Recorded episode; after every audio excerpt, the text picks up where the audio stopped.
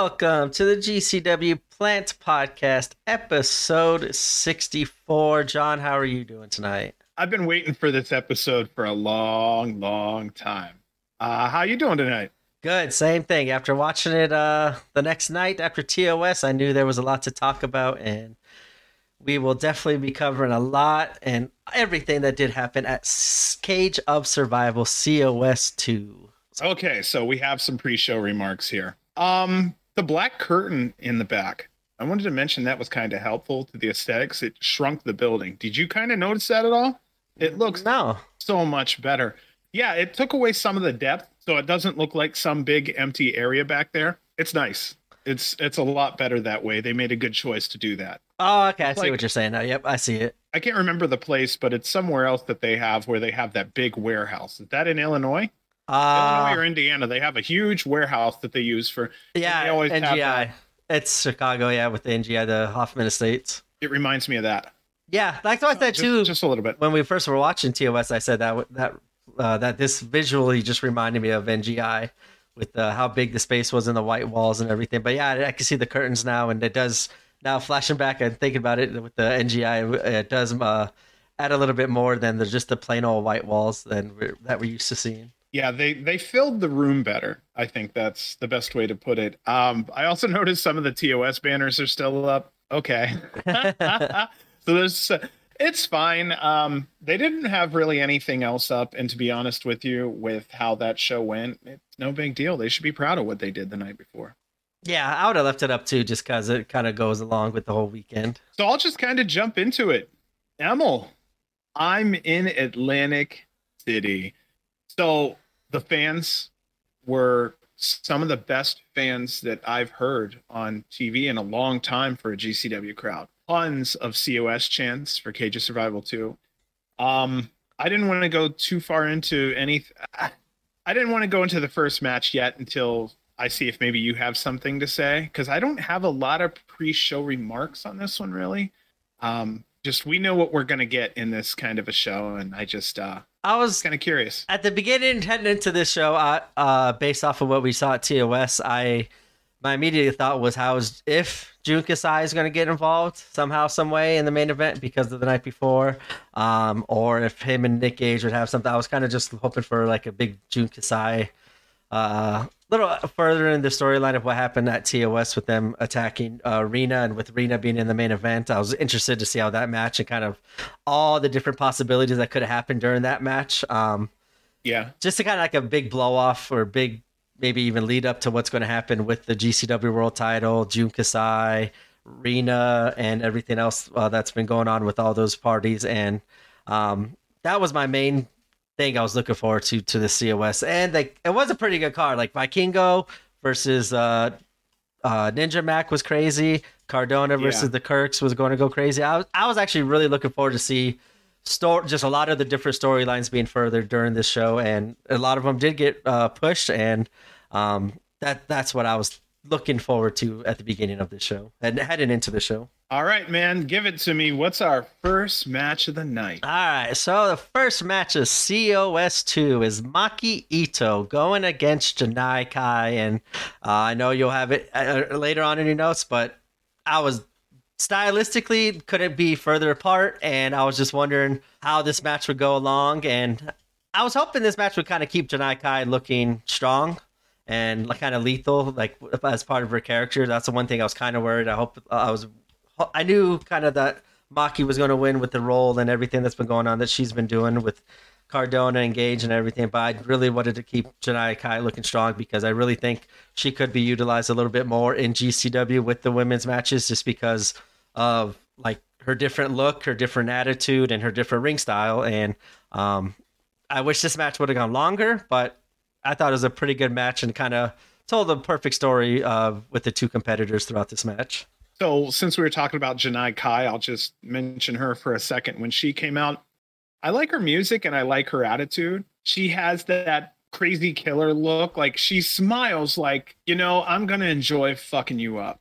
Yeah. She has that kind of a look to her. And I really enjoy it a lot. So, I wanted to mention that because I feel like I haven't really seen her in a while. And it's, it's nice to see her on my screen again. Yeah, she has that. As you said, the killer look, and like I think we were talking about Bloodsport when it was Killer Kelly against Marina.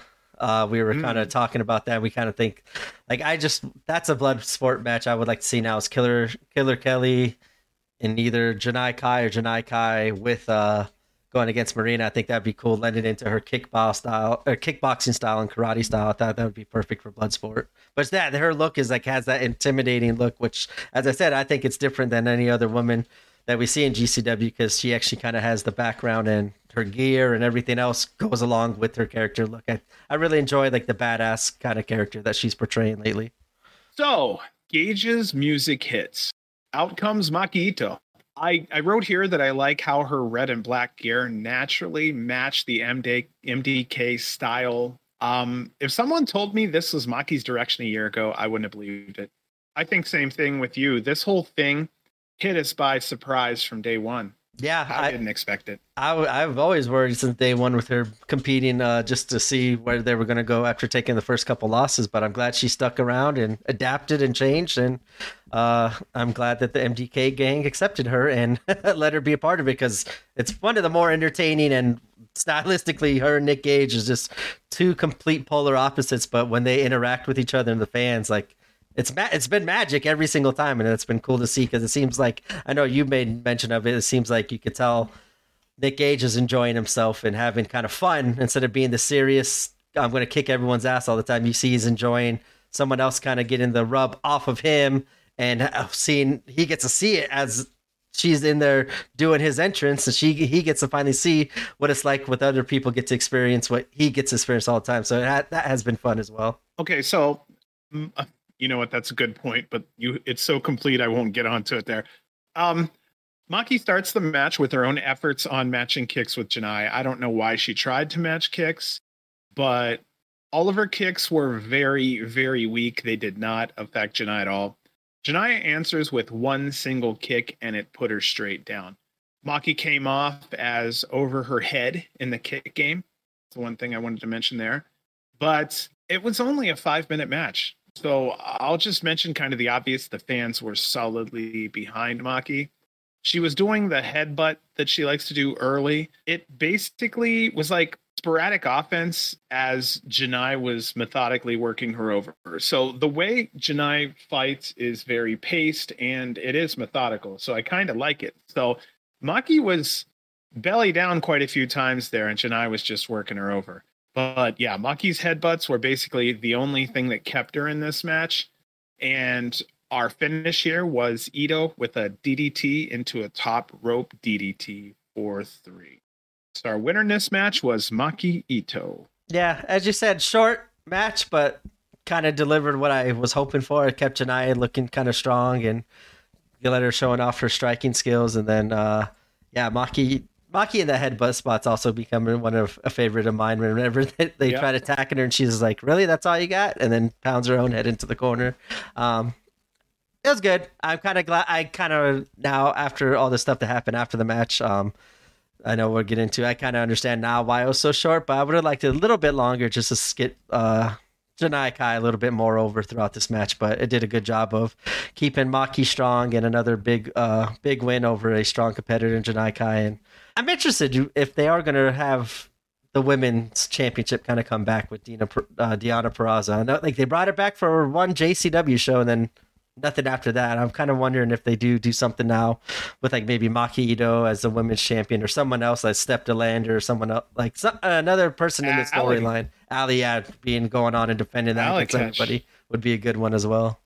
Yep, I said it before. I'll say it again. Allie's the one that if there was a woman to put that belt on in GCW, that's the one who's earned it. Yeah. I'm going to counter you on something. I said uh, in my notes here, I think five to seven minute matches are perfect for Maki. Her entrance and gimmick are basically enough for me.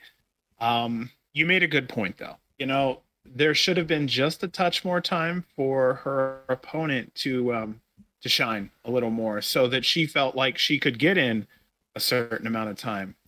Yeah. Yeah. M- Maki's mostly the entrance. Her entrance and her gimmick is really what works the best for her. And thank goodness she killed that entrance because, yeah, that old entrance, first of all, it didn't translate very well from J- like Japan to America. Like, it didn't it didn't fit with our culture very well. And when it just came off a little odd.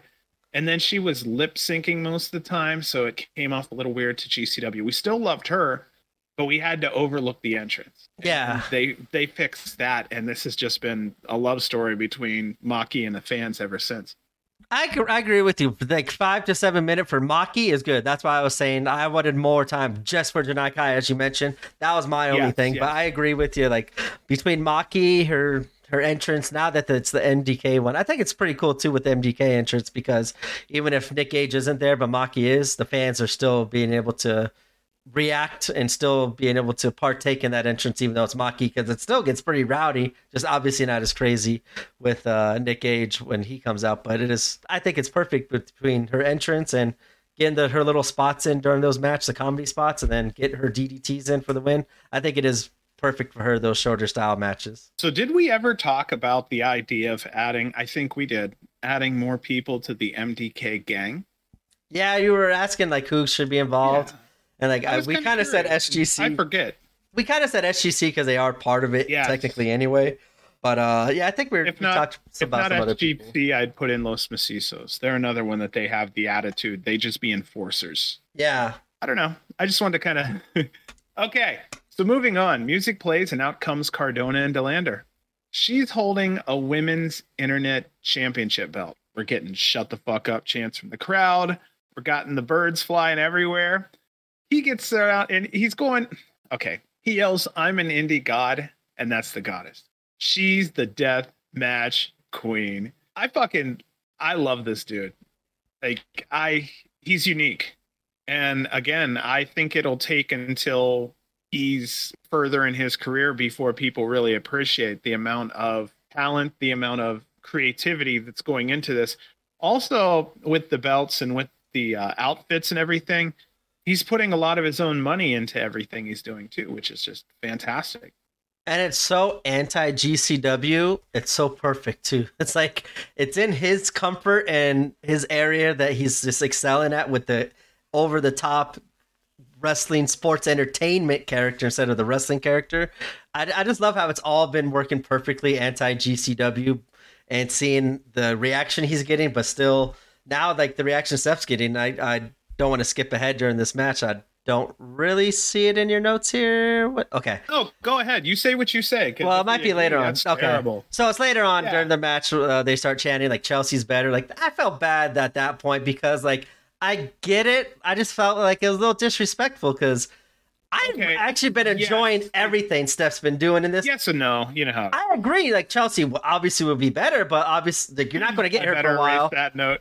What? the note that says I love Delander, but Chelsea would have knocked this character out of the park. No, and she I was. don't want to say anything against Delander Yeah. actually because I fucking I love her, her size, her like everything about her. And like I said, I am a huge sensational Sherri fan. Like my wife will tell you, she's one of the few that I really, really have talked about. About she's just a fantastic heat magnet, great on the microphone, great, you know, on the side of the ring. Delander's doing the same thing. So I don't want to, you know, I'm just saying that we're used to seeing like, you know, two people together. I'm trying to think of like two things that always go together, but we're used to always seeing them together. So when someone else comes in, it's kind of different, but she's still doing a damn good job.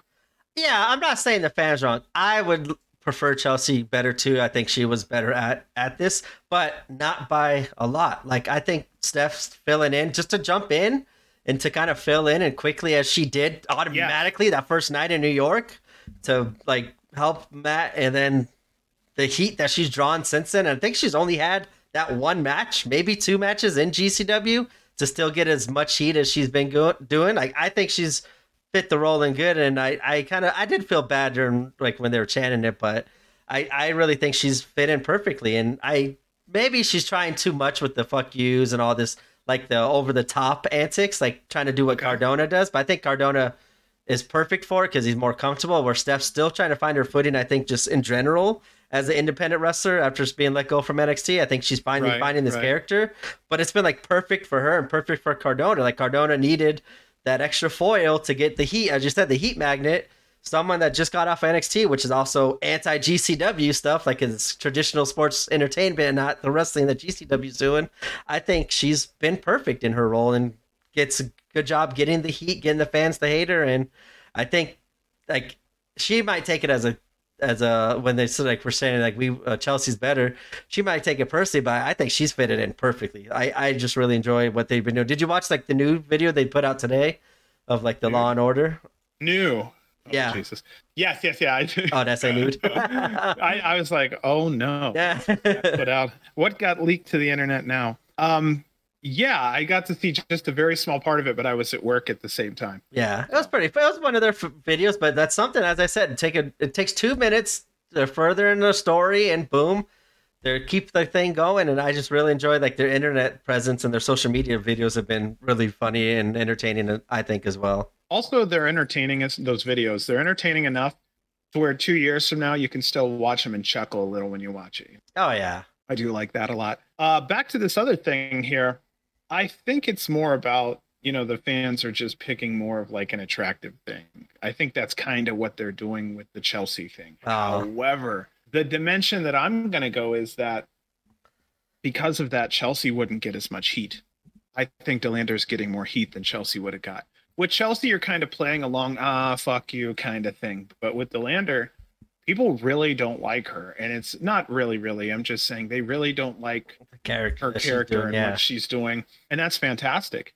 Do you really uh, do you think that, Chelsea is able to get as much heat as Delander in this Oh yeah, easily. setting? Or do you think that they would look at her as more cutesy? No, because they were You know destroying saying, her right? like a ham. Every time she came out, Cardona or Chelsea was probably getting the more most of the heat because like they were booing the shit out of her. But she had the she was kind of playing that Karen character just in GCW that she's doing now in WWE a little bit out here with like just being snotty and looking acting above everyone else. I thought she was doing a very good job of getting heat that way. And um, I, I You're the one who knows sometimes better than I do, so that's why I kind of have to like I, th- I just in my throw my it over to you. No, no, no. I'm gonna throw it over to you on that one because you sometimes have a better memory than I do on these things. So you're saying that yeah, Chelsea's gonna get equal treatment, if not a little worse than yeah. Steph's getting right now. But I think uh, Steph's still kind of like I said, just finding her footing as being this kind of character. Like she's really just got thrown into it and wasn't like any Mhm. lead up. And I, like I said, I think she's done a very good job of being like the sensational Sherri this time uh, instead of the Chelsea Green. And I think she's doing a great job of getting the heat. And I, I still would little like to see a little bit more in ring, but you don't need her to be in ring to kind of um, have that heel presence, uh, even if she's just on the outside as a manager. Wow. Yeah. So Cardona said he beat Nick Gage in this building, and he's the king of death match wrestling. They're fighting the Kirks next, and it won't even be a wrestling match. It'll be a sports entertainment match. Fans didn't like that at all. Um, they get in Maki's face. She told them, fuck you, motherfucker. And that got a real good pop from the crowd. And then she says, suck my dick. And yeah, the music starts. We go to the Kirk's entrance. We had fuck the Kirk's chants from the crowd. Fans were also yelling nerd shit. Did you hear that one at all? Yeah, I was trying to figure that one out, like why they were chanting that. Like, I don't know. Um, I think it was towards Delander and Cardona because of just With all the the, dolls. That's stuff. what I was thinking maybe, too. Maybe I'm not sure. Well, I saw Kirk released a new shirt today that said like Yes. "Death of the Deathmatch King" and or yeah, something like to the end of the Deathmatch King. Here's the sport new sports entertainment king. I, I enjoyed that T-shirt a lot. Wow. I love Cardona just even online going back and forth and entertaining with it and playing it. Like I, I just really really enjoy everything Cardona's been doing.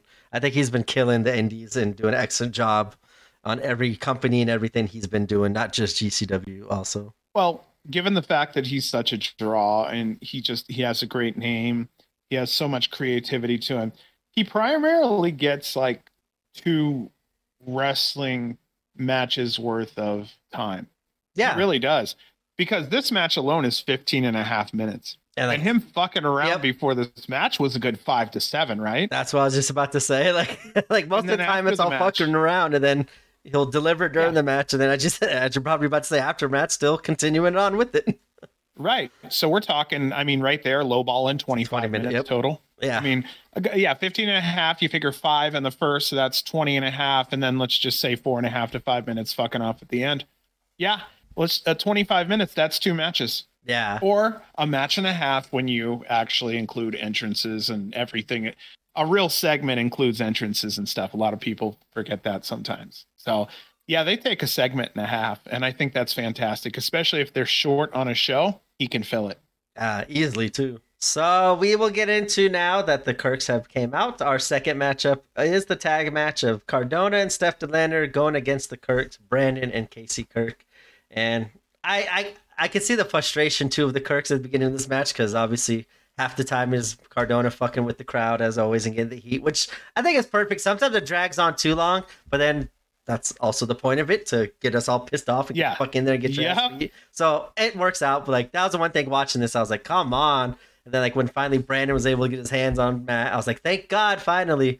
But I will say Steph did a good job of putting kind of Casey over in this matchup because obviously there's a giant size difference, but I think there's also a giant like toughness difference as well. Obviously with Casey Kirk, yeah, with the death matches and Steph not being the death match queen, but calling herself that while never really doing anything with it. Um, I enjoyed their interactions in the ring and finally Casey getting her hand on Steph and then Steph just selling the shit out of it and making Casey look better.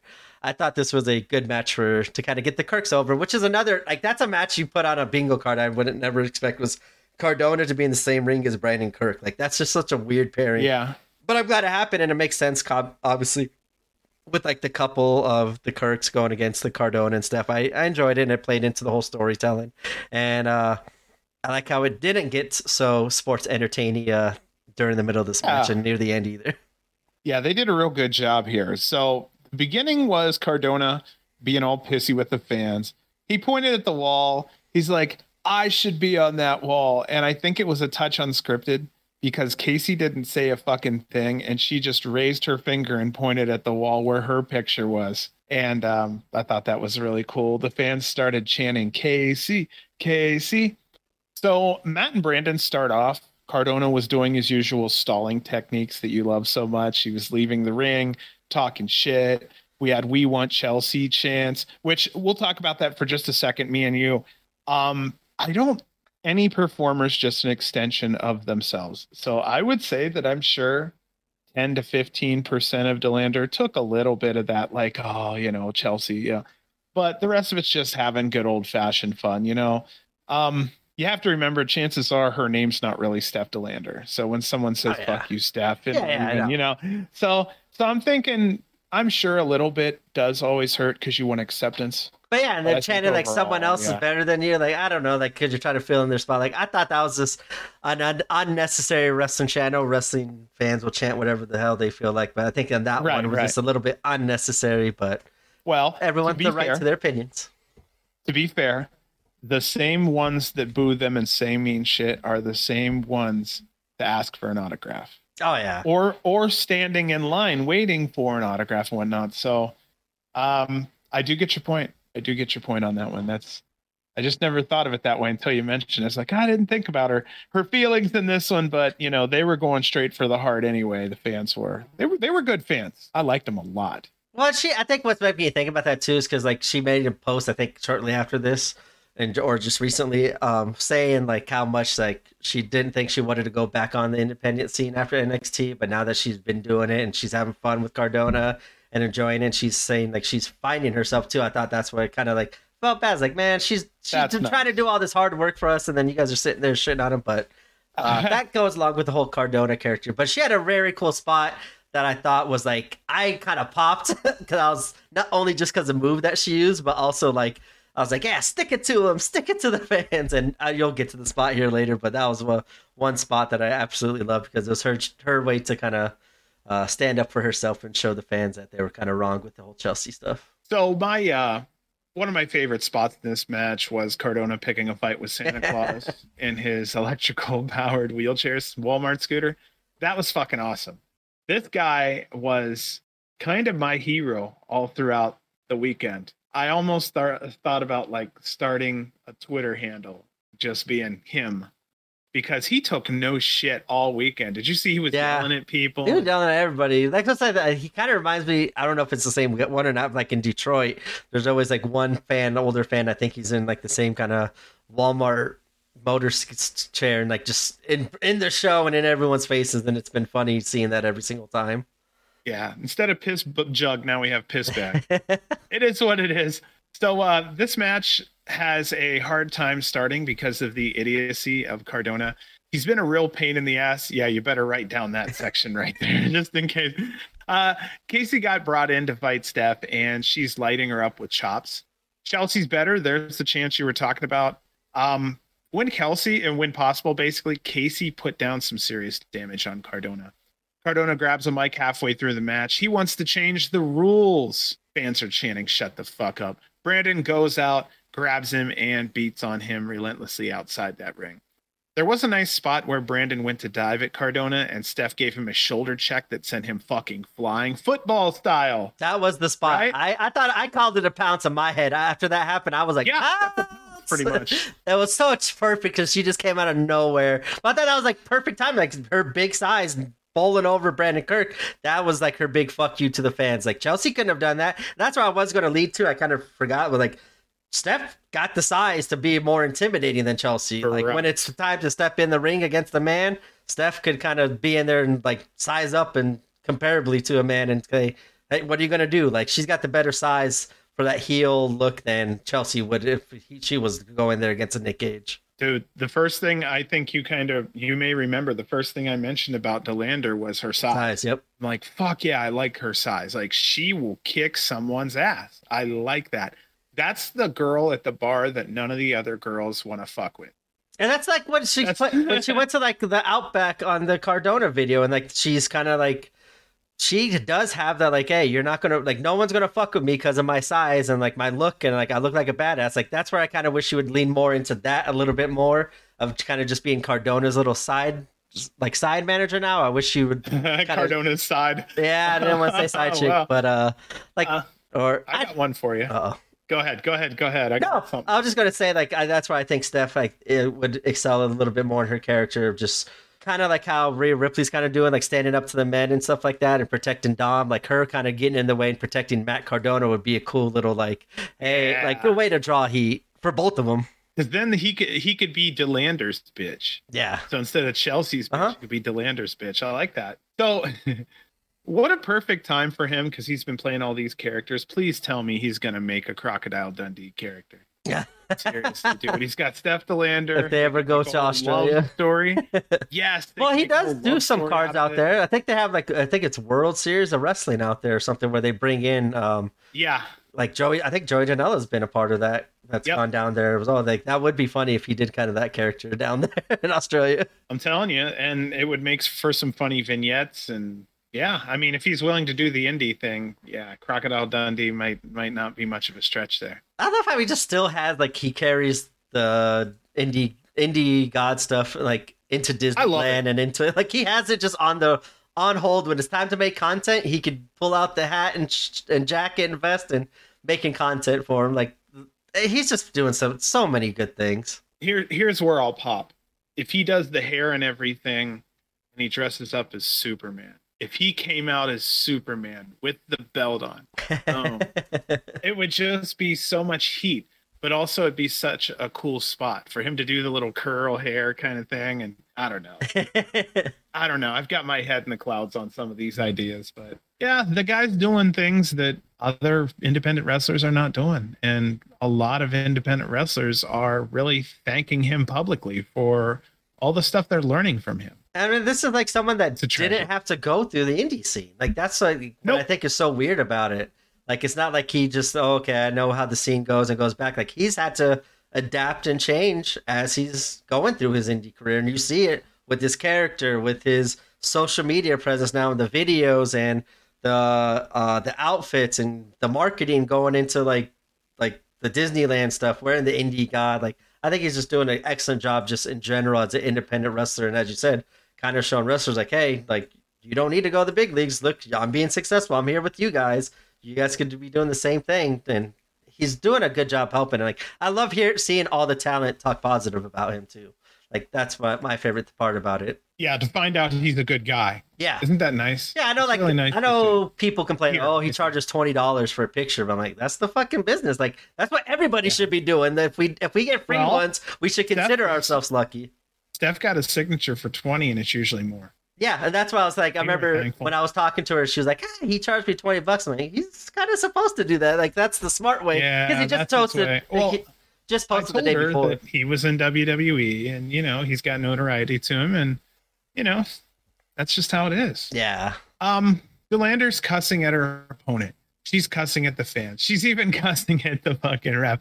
I laugh when I talk about it. I find what they're doing funny. I love it. Um, Cardona's getting booze every time he touches Casey. I do like how we have a protect the girl kind of feeling in the fan base, which is great. Stefan Cardona do the woo woo woo and deliver boots to the face. Delander hits Cardona with the belt on accident. The ref got knocked out and Casey covers, but there's no count. I, I think it was like count to seven or eight. yeah, But uh, Brandon finally grabs chairs. Looks like they're making a bridge with all the chairs. Brandon stands on top of it. Cardona goes up. Delander stops Brandon, and then Delander with a Death Valley driver across all of those chairs. Delander cracks Casey from behind, and Cardona covers for the win. So our winners here: Matt Cardona and Steph Delander. Good match, yes, entertaining. yeah. Like another part too. I love when Cardona went outside, took the light tube when he was on the mic. Is like, as you said, this is a death match. Just kidding. Yep. Dropped the fucking light tube. Like that was such that's such good heel shit. Like I, I I know I've been saying this, but everything Cardona has just just been fun and fantastic to watch. Even uh, right now, afterwards, uh, him getting his comeuppance as you're about to go over um, was fun to see as well. Hell yeah. And you know what? Obviously, he agreed to do that. So that makes it really cool of him to do on his end, too. You know, he's in GCW. He's not a blood, uh, he's not a bud, you know, getting the shit cracked in every now and then by somebody. So But when the time Um, calls for and it's time for him to eat crow, he, He fucking it. makes it perfect to get the other person over. It's fantastic. absolutely. So yeah, in my book, I had this as a typical Cardona uh, uh, outing. Lots of stalling, bullshit antics, and entertaining as fuck. So Cardona grabs a bundle of tubes, and Delander is holding Casey. So he gets ready to swing, and that's when you hear Gage's music. Gage marches out. Maki Death Kill are in the ring and firing on Cardona and Delander. A huge chair shot to Cardona's back. MDK chants from the fans. Brandon holds Cardona as Itoh busts Cardona over the head with tubes. GCW chants from the crowd. Cardona's bloodied. His back is fucked up pretty good. Nick kicks them out of the arena and the locker room. Honestly, think it was just a satisfying ending.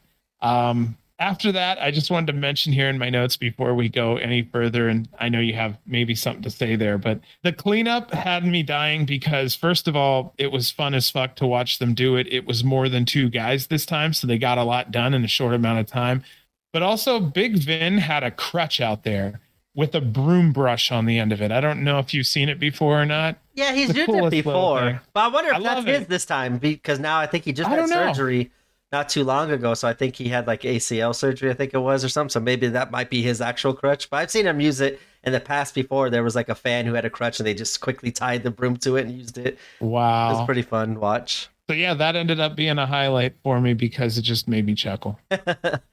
I liked how Gage too was about to hit uh, Cardona with the tubes, and it's like, oh no, no, no, wait, wait, Maki, you do it, and like Maki, got, like that's how much Cardona's like loving and trusting everything GC with GCW. Like he let Maki, who's not used to swinging tubes, nail him with the tubes, and uh, yeah, him getting all bloody too. That just shows me like he is enjoying what he's doing. Like he will come out here and will take maybe two segments uh, for his stuff, but he's to absolutely draw all the heat. But whoever, like the Kirks, are to be over, more over now because this match. And obviously, with Maki hitting Cardona and bloodying him up, Maki's to get more over. So he does a lot of stuff to get other people over. Like that's why I'm kind of glad he stood up for GCW when all that drama shit was going on, and he talked shit to uh, former GCW wrestler and like saying like, "What do you mean?" Instead of whining and bitching and complaining about my spot, guess what I'm doing? I'm doing the job. I'm getting other people over, and I'm making shit tons of money instead of what you're doing. This kind of thing. So Right. I'm glad he was able to stick up for GCW in that end. But I, yeah, this is obviously going to lead to uh, Cardona and Gage at some point. I think with a big blow off match, maybe at homecoming coming up here as a little uh, anniversary date as well. Um, let's see what else I have to say about this. I will say that it is good to see Brandon Kirk. I'm really happy to see Casey Kirk because we are a little light on death matchers, and she's damn good. Yep. And just like GCW style, she has a good look to her, but at the same time, she's deadly. Great mix. Yeah, I'm glad that they got this moment too going against. Woo! Cardona. You just went Uh, through puberty, didn't Oof. Yeah. Welcome, son. Welcome. so today, no, just kidding. Uh, yeah, yeah. I was What's glad. up, I, I'm glad seeing Casey in there too. I, as you said, uh, her being the death matcher and Brandon Kirk too as well, uh, and doing this sports entertainment kind of match was pretty cool to see. And like I said, not one I had on my uh, bingo card. Seeing Cardona and Brandon Kirk in a match, let alone Casey Kirk as well. That will lead us into match number three of the night, which was a treat as El Hijo del Vikingo goes against Ninja Mack. Uh, nice to see Ninja Mack back, and wow, this was a treat. This was a perfect match. Perfect, just high flying, innovative, fun shit, nonstop, go, go, go. Um, yeah, I'll let you go through a lot of your stuff. Once again, another Vikingo match. I'm kind of left speechless on. Like, I fucking hate doing that, but it's just so fun to like. It as you said, sometimes the words doesn't do it justice. Especially this pairing of him against Ninja Mack was perfect. So, the first note I wrote here this match is a treat. Same words you had, no lie. I just felt like it was awesome. Like it was, it is. It's like a fucking treat. It's like you're not expecting fucking ice cream and you're like, oh, fuck, yeah, ice cream. Mm-hmm. Same situation here. Same thing I'll say about all Vikingo matches. Just go watch it. I I have a hard time writing reviews on Vikingo matches because a lot of what he does is so hybrid and unique. Half the time I don't know what the moves are called, and the other half of the time he's doing combos that I just can't I can't sit there and pause and play enough, pause, play, pause, play, because he will do something and in one swift two second move, he may have pulled off three different things. Like just in two seconds, three seconds, he'll you know, he'll get on top of the post and then he'll run across the ropes. Then he'll bounce off the ropes, grab a hold of the person, do the little like that's a lot to write. And all he did was just two, three seconds of motion. Um Ninja Mack, gosh, what a welcome sight to have back. I'm so thankful to see him. We had Ninja crowd uh, chants. We had welcome back chants from the crowd. Vikingo comes out, Lucha Libre chants. There was a handshake to uh, start. From what I'm seeing for now, it was face versus face. Vikingo chants are going off. Again, you guys are going to see that this is just chant after chant. The crowd was fucking hot. Thank goodness. First couple minutes was a feeling out process, nothing spectacular. It was more of a tit for tat wrestling, a lot of reversals and one upmanship going on. It still brings out those GCW chants, Vikingo chants, Ninja chants. At one point, the fight goes outside and Vikingo launches Ninja Mack through a few rows of chairs. Um, these two are matching up well. It's just modern day lucha, and you're gonna agree with me here. Modern day lucha is fucking beautiful. Yeah, I can It's watch just- Vikingo, Komander, Nick, uh, Ninja Mack all day long. Like it's that I, I said before, Vikingo and Komander with their Lucha Libre. I think that is like a Lucha Libre feud and rivalry that's going to be a career long one. I think they're just like both coming up at the same time, both doing incredible stuff that are separate from each other. But every time they've been in the ring together, it's been magic, and I, that is, Yep. as you said, the Lucha Libre. That's one rivalry I would like to see uh, a lot more moving forward. Just there was just so many moves going on, so much flipping, so much flying. This is a 13 minute match, and time just seemed to move so freaking quick. I mean, I felt like this was seven minutes in or so, and it was double that. Vikingo hit the 630 for the win, and that's all I'm gonna give you. You gotta go see it yourself. Our winner here, El Hijo del Vikingo. Please go watch it. You'll be so happy you did. It's like Ninja Mack of the old guard and El Hijo del Vikingo of the new guard, and they needed to match up. uh, They needed to meet up because it's just a thing of beauty to watch them both work together. Yes, that this was a match that kind of did sneak up on me when the next day uh, right before the show. I was watch, I was like reading when they announced like, "Hey, the show starts in an hour. Go check it out." And they have the lineup. I was like, "Oh shit! I totally forgot about Ninja Mack and Vikingo. Like that's going to be the match I like absolutely am there for." This match was so good. Like I said, I went back and I rewatched it like immediately. like as soon as the the three hit, I was like.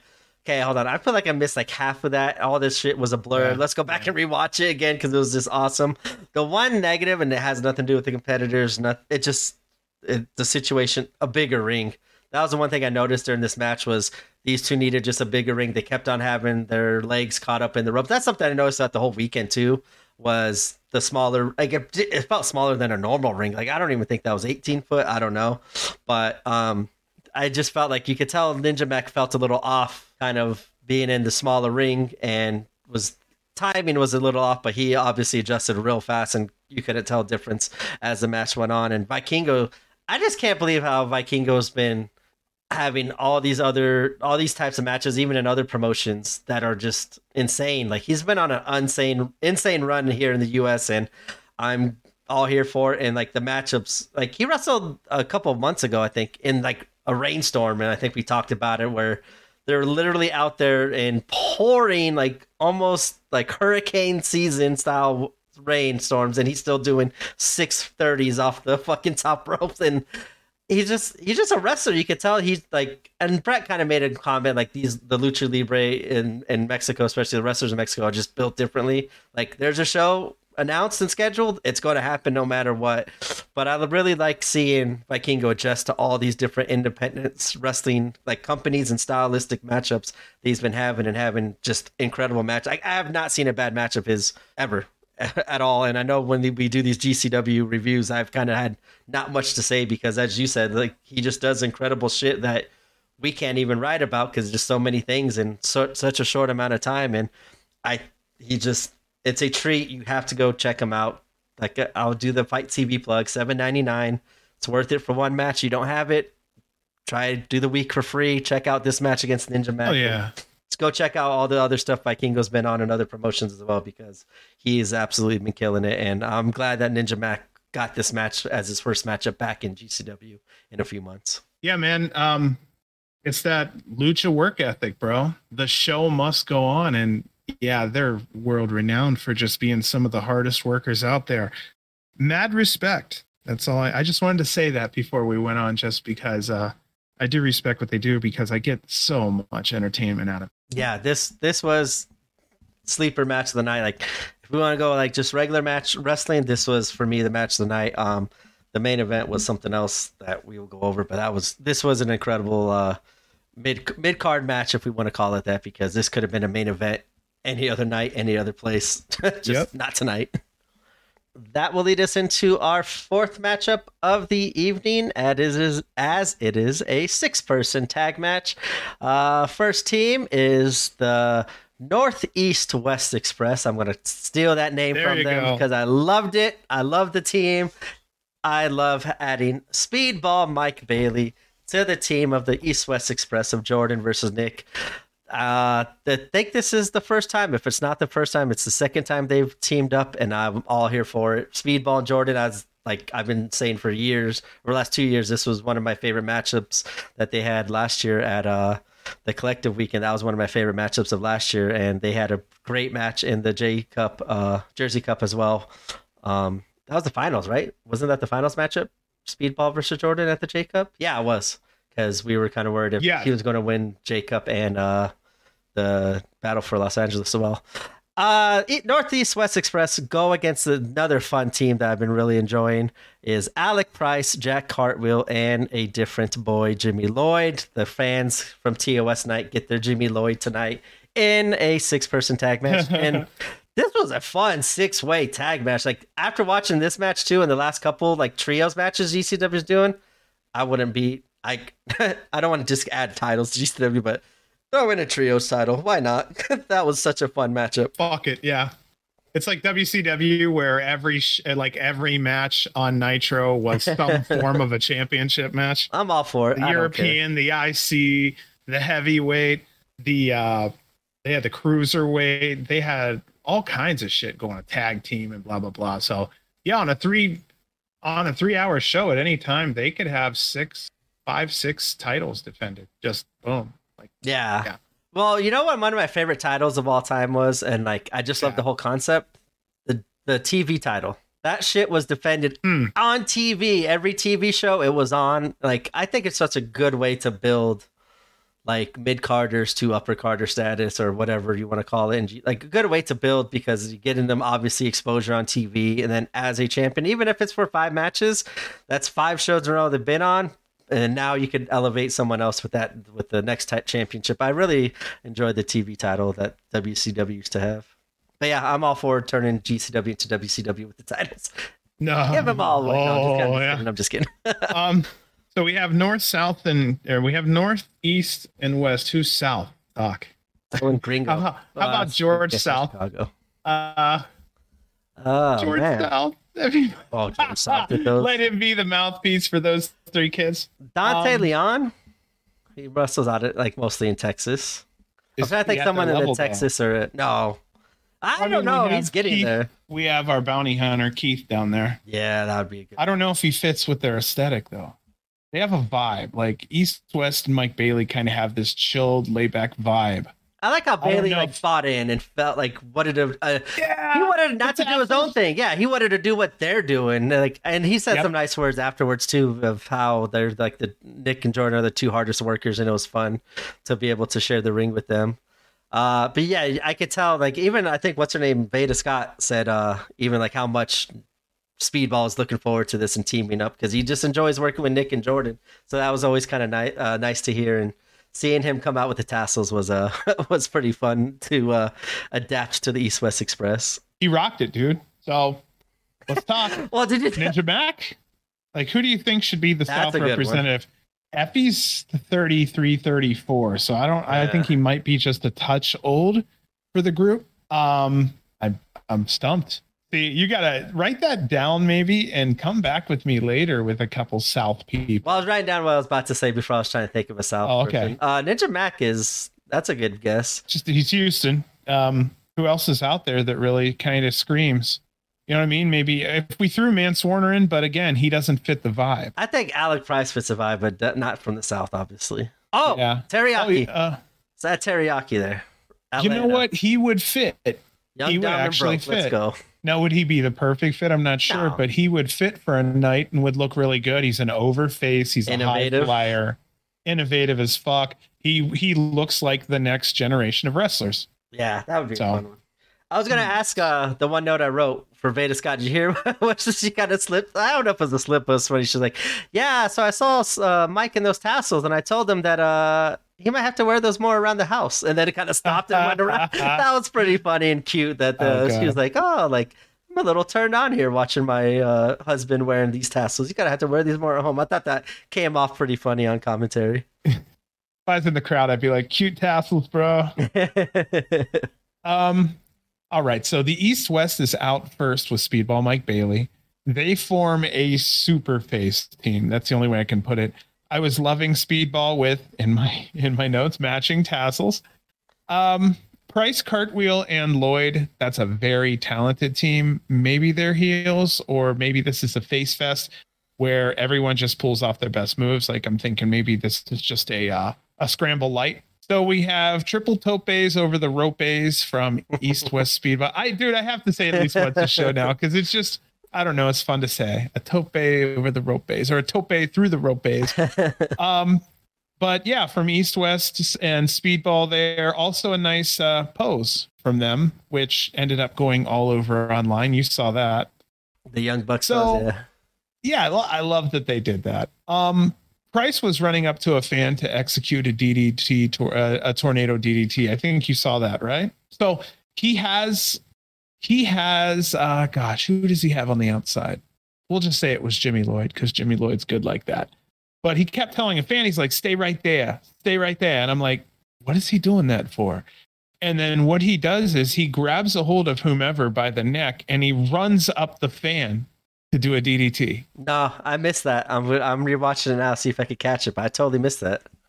Yeah, it's when Alec is on the outside with someone, and then yeah, he runs up the fan, tornado DDT. is pretty cool shit. the uh the people's cartwheel had me laughing. I don't know if you saw that or yes, not. Yes, that one I did see. I do like that a lot. Um, I'll say it again. Jack Cartwheel's on another level. I can also say that a lot of wrestlers, especially at this age, don't know themselves. He he seems to really know himself. He feels I feel like he's really solidified in who he is. And I feel like if they gave him someone else, he knows himself enough to perform it, but I don't know if it would be as good as his authentic self. I think that would be the best way to put that there.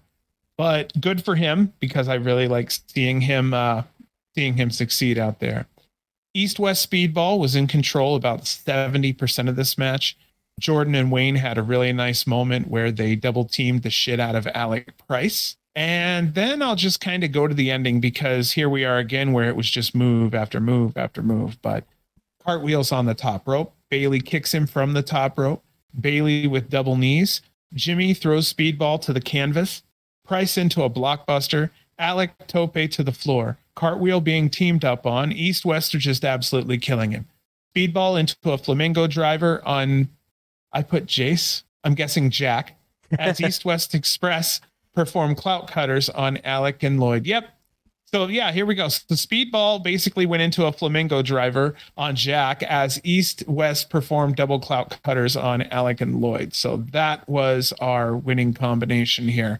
And that was my one note I put here right after the match was busy, busy, busy. Very, very busy match. Yeah, I once again too like midway during this match, I was like, man, I feel like I missed a lot, and the crowd's just cheering the entire time. Yes, I went back halfway through this match and restarted it again just to kind of catch everything. And uh, yeah, uh, it seems like Alec and Jack Cartwheel's been working a lot more together too, uh, like with these scrambles or six way tags with like Gringo and stuff like that too. I'm uh, I'm interested in see if that's just happens to be like what's happening now. Is those three kind of working together in scrambles or as a team, or if that's going to lead up to something? Because uh they've been working i could say about five shows like last five shows. Like it seems like alec and jack cartwheel and gringo loco have been like on a team or in a scramble together. But i don't mind seeing it because it gives each person a time to shine throughout the match and as we've seen with alec price in the scrambles he's kind of taken over the scramble king uh, as of late just give him that two minutes of just going bonkers on everybody and doing shit inside outside high flying on the ground like i love it um and this was a exciting match. I said busy, busy, busy. This was exciting. It had shit all over the place. And Jimmy Lloyd, glad to see him kind of fit in well with these people. His selling too has been been fun. Uh, as of late, when he had to sell like the clout cutters or some sort of drivers, he just like spikes his head right into the ground. But as you said, uh, uh, with Jack Cartwheel too, um, I'm just going to reiterate what I said too. He just looks like it's natural to him now. Like he's not thinking in the ring, as you said. He's comfortable in himself. He's comfortable in his character, which is perfect. And as you said, it's just him. Like I don't think he could yep. play a character as we were talking about. Like he definitely couldn't be a bad guy. He'd have to totally change his just personality, persona, everything, and that'd be too much of a yep. switch. But him right now, just being Jack Cartwheel turned up to level twelve out of ten, is you see it. He's himself. He's having fun. He's doing an excellent job in the ring, still improving, and it just everything's coming natural to him. And I think that's just a lot goes. I'm going to give credit to Gringo, just working with Gringo a lot. Um, that Jack Cartwheel seems to be on just every promotion as of late, working with Gringo. I think that has a lot to do with helping him um, get his confidence and find himself as a wrestler. And I think that's once again another cool thing and another uh, kind of thing that goes underneath or not said a lot. Uh, because it's Gringo Loco kind of helping out the talent, as we've talked about Cardona helping out talent on the business side of making money. Gringos, I think, helping them find like their move sets, their personalities, their attitudes as a wrestler, and I could see see a lot of influence in Gringo and Jack Cartwheel. And I think I've mentioned it before. I'll mention it again. When East West Express kind of has to part ways because Nick does his thing, I would like to see Alec Price take his place, and we could have Alec Price and Jordan Oliver team up and do their thing. They they kind of have similar nicknames, and they're from you know roughly the same parts of the country, so. And they can still be singles. Similar bodies. Yeah. they can similar. still be singles. And at any time, Nick Wayne could be plugged in. Yep. At any time, just for any reason. But yeah, um, because um, again, I'll stick with it. Alec Price is a face. I called this. He's a face. Dude, people are just chanting his name all the time now. And when he yells into the crowd and shit, that's total face stuff. Oh, he yeah. works the crowd good as a heel, but when he wants people to cheer and shit, I mean, he's got a good rally to him. So who knows? Um, Jordan said East West has beaten everyone. They've taken on the best in the world. There's hardly anyone life left. Out comes Amazing Red. And who is the other gentleman from House of Glory? I'm wondering because I really don't. They're fantastic. I don't know who the fuck. He is. Dude, I'm that's so on sorry. the top of my. It's on the tip of my tongue. Um, Yep, he's so good we can't remember. No, it's fine. Don't. Uh, but um, I don't know what's going on. But the crowd just wasn't entirely too much into it. They they took the GCW tag team titles and told them to come to New York. To uh, New York. So, BXL. uh, what's his name? BXL. BXL. Brian XL. Well, there you go. There's the best uh, that House of Glory has uh, over there. They're coming over to challenge our best. So um, we'll see what happens. I really only remember Amazing Red from the TNA days, and I know that's when he was really something else for sure. So I have not seen him since the TNA days. Well, I've seen this tag team once. Um, and it's actually there's the night that they won the belts, and I didn't I didn't realize that. Um, when they went against uh main event in House of Glory. And I remember, I remember like that was that was a crazy tag team. like, just Yeah, think about yeah. innovative as cr- Amazing Red is, and how crazy all the moves that he does. BXL Yes. was like right there with him, like as doing all that stuff. Yeah, BXL was pretty uh did a pretty good job. That's it. The team, I think they're called the Bookers. Okay, yeah, they're called the Bookers in House of Glory. Um, they had a The pretty good. Bookers. No, I'm just kidding. The boogers. yeah, they had a pretty good match with main event. I remember watching at uh, House of Glory. Um, when was this in March? Yeah, so in March. Um, that was the only time I seen them as a tag team, and it, they look good. Like I don't know about tag team, like how, like I've only seen them one time, but they were pretty good against main event. I like House of Glory. Yes, I remember watching their first show. We were kind of talking just a little bit about this. I honestly thought that they were going to be the next ECW. There was a lot of ECW originals that were kind of floating around there the first night or two, and it had a good feel to it, but it, it definitely took a different direction really quick. By the third show, it was House of Glory was its own thing, and it was definitely different than I thought it was going to be. And obviously, they weren't there to make me happy. And in my head, I always have a perfect GCW's been pretty perfect for me in quite a few ways. So, you know, but yeah, I had high hopes initially for House of Glory to kind of be that kind of a company, but then they're more wrestling heavy and you're, you know, you're looking for more death matches and stuff. They're fucking good over there. Yeah. I just had to take off that expectation hat, you know? Yeah. Like I saw a lot of their uh, shows, like when the Briscoes were on there, and like uh, we were talking about like Low Ki and stuff like that. They got like pretty, really good wrestlers. I enjoyed even growing up, and now currently with uh, some of the people that they're bringing in, it's been awesome. Like Cardona, um, Charles Mason, and I think Carlito was on there too. I think like Cardona went against Carlito on one of their House of Glory shows. I, I could I wouldn't be surprised, honestly. but um, yeah, House of Glory been doing some cool stuff. I really enjoyed this run in. Um, I really enjoyed how it's leading up to uh, probably the New York show is what I'm going to assume coming up here. Um, I think after LA is when they go to New York. Um, uh, July 14th. So actually, they go. Okay, so they'll go in New York in July 14th. I think that's what's going to lead up to a tag match between for the belts because they did steal the tag belts and. Uh, I think this was I was kind of thinking like, oh man, they might turn Jordan here with Nick and with the him being upset that the belts got stolen and stuff like that. Um, Yeah. I'm looking forward to it, though because I, I what did I say on the literally the last podcast? Who? If they break up, you'll cry. well, that, uh, that one I said Maybe that was me. Yeah. Well, But like, yeah, who say, we'll left? share tissues. Who's left in GCW Who team? better? Who better? We said like I said I wanted a tournament to decide who should be the next challengers. Has and Los Macizos and them ever really met up recently? twice, yeah, Three twice. times? Twice? I think Okay. twice for sure. If third time, if you count like um, I think that you had a 13 minute. There was a they were yeah they had they wrestled the one time in LA for the first time that I missed that I was pissed I didn't go. Then they had um, like a match. Uh, I think after they were champions, or maybe right before they got champions, they lost that one as well.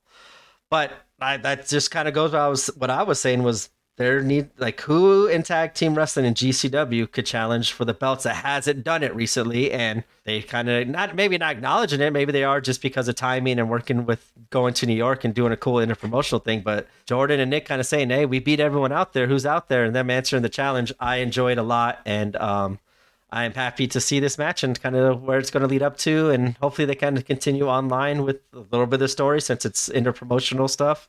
Um, maybe we could see a GCW invasion on the next House of Glory show. That'd be cool. Like that's one thing. I now, love That's what like invasions. now I'm I'm going to go out of my way to watch the next House of Glory show. Like the whenever the next one is, just in case there is some lead up to the next show. Like this is this is what's awesome about wrestling, independent Cross wrestling, promotion. and cross promotions is get rid of the egos.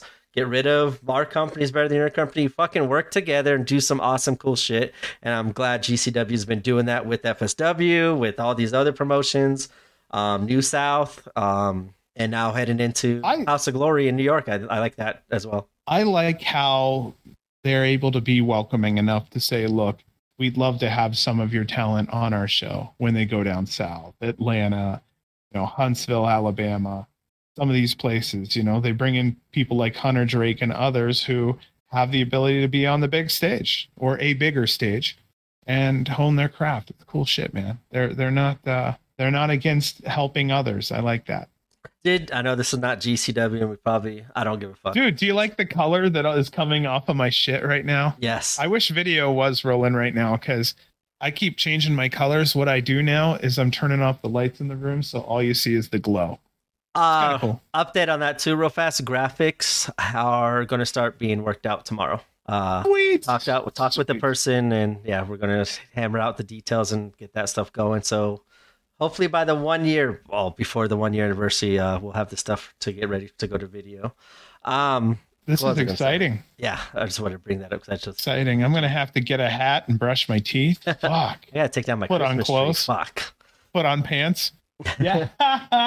yeah. Um, it's okay. Just take down the tree and keep the lights up, and it'll look like this. Right.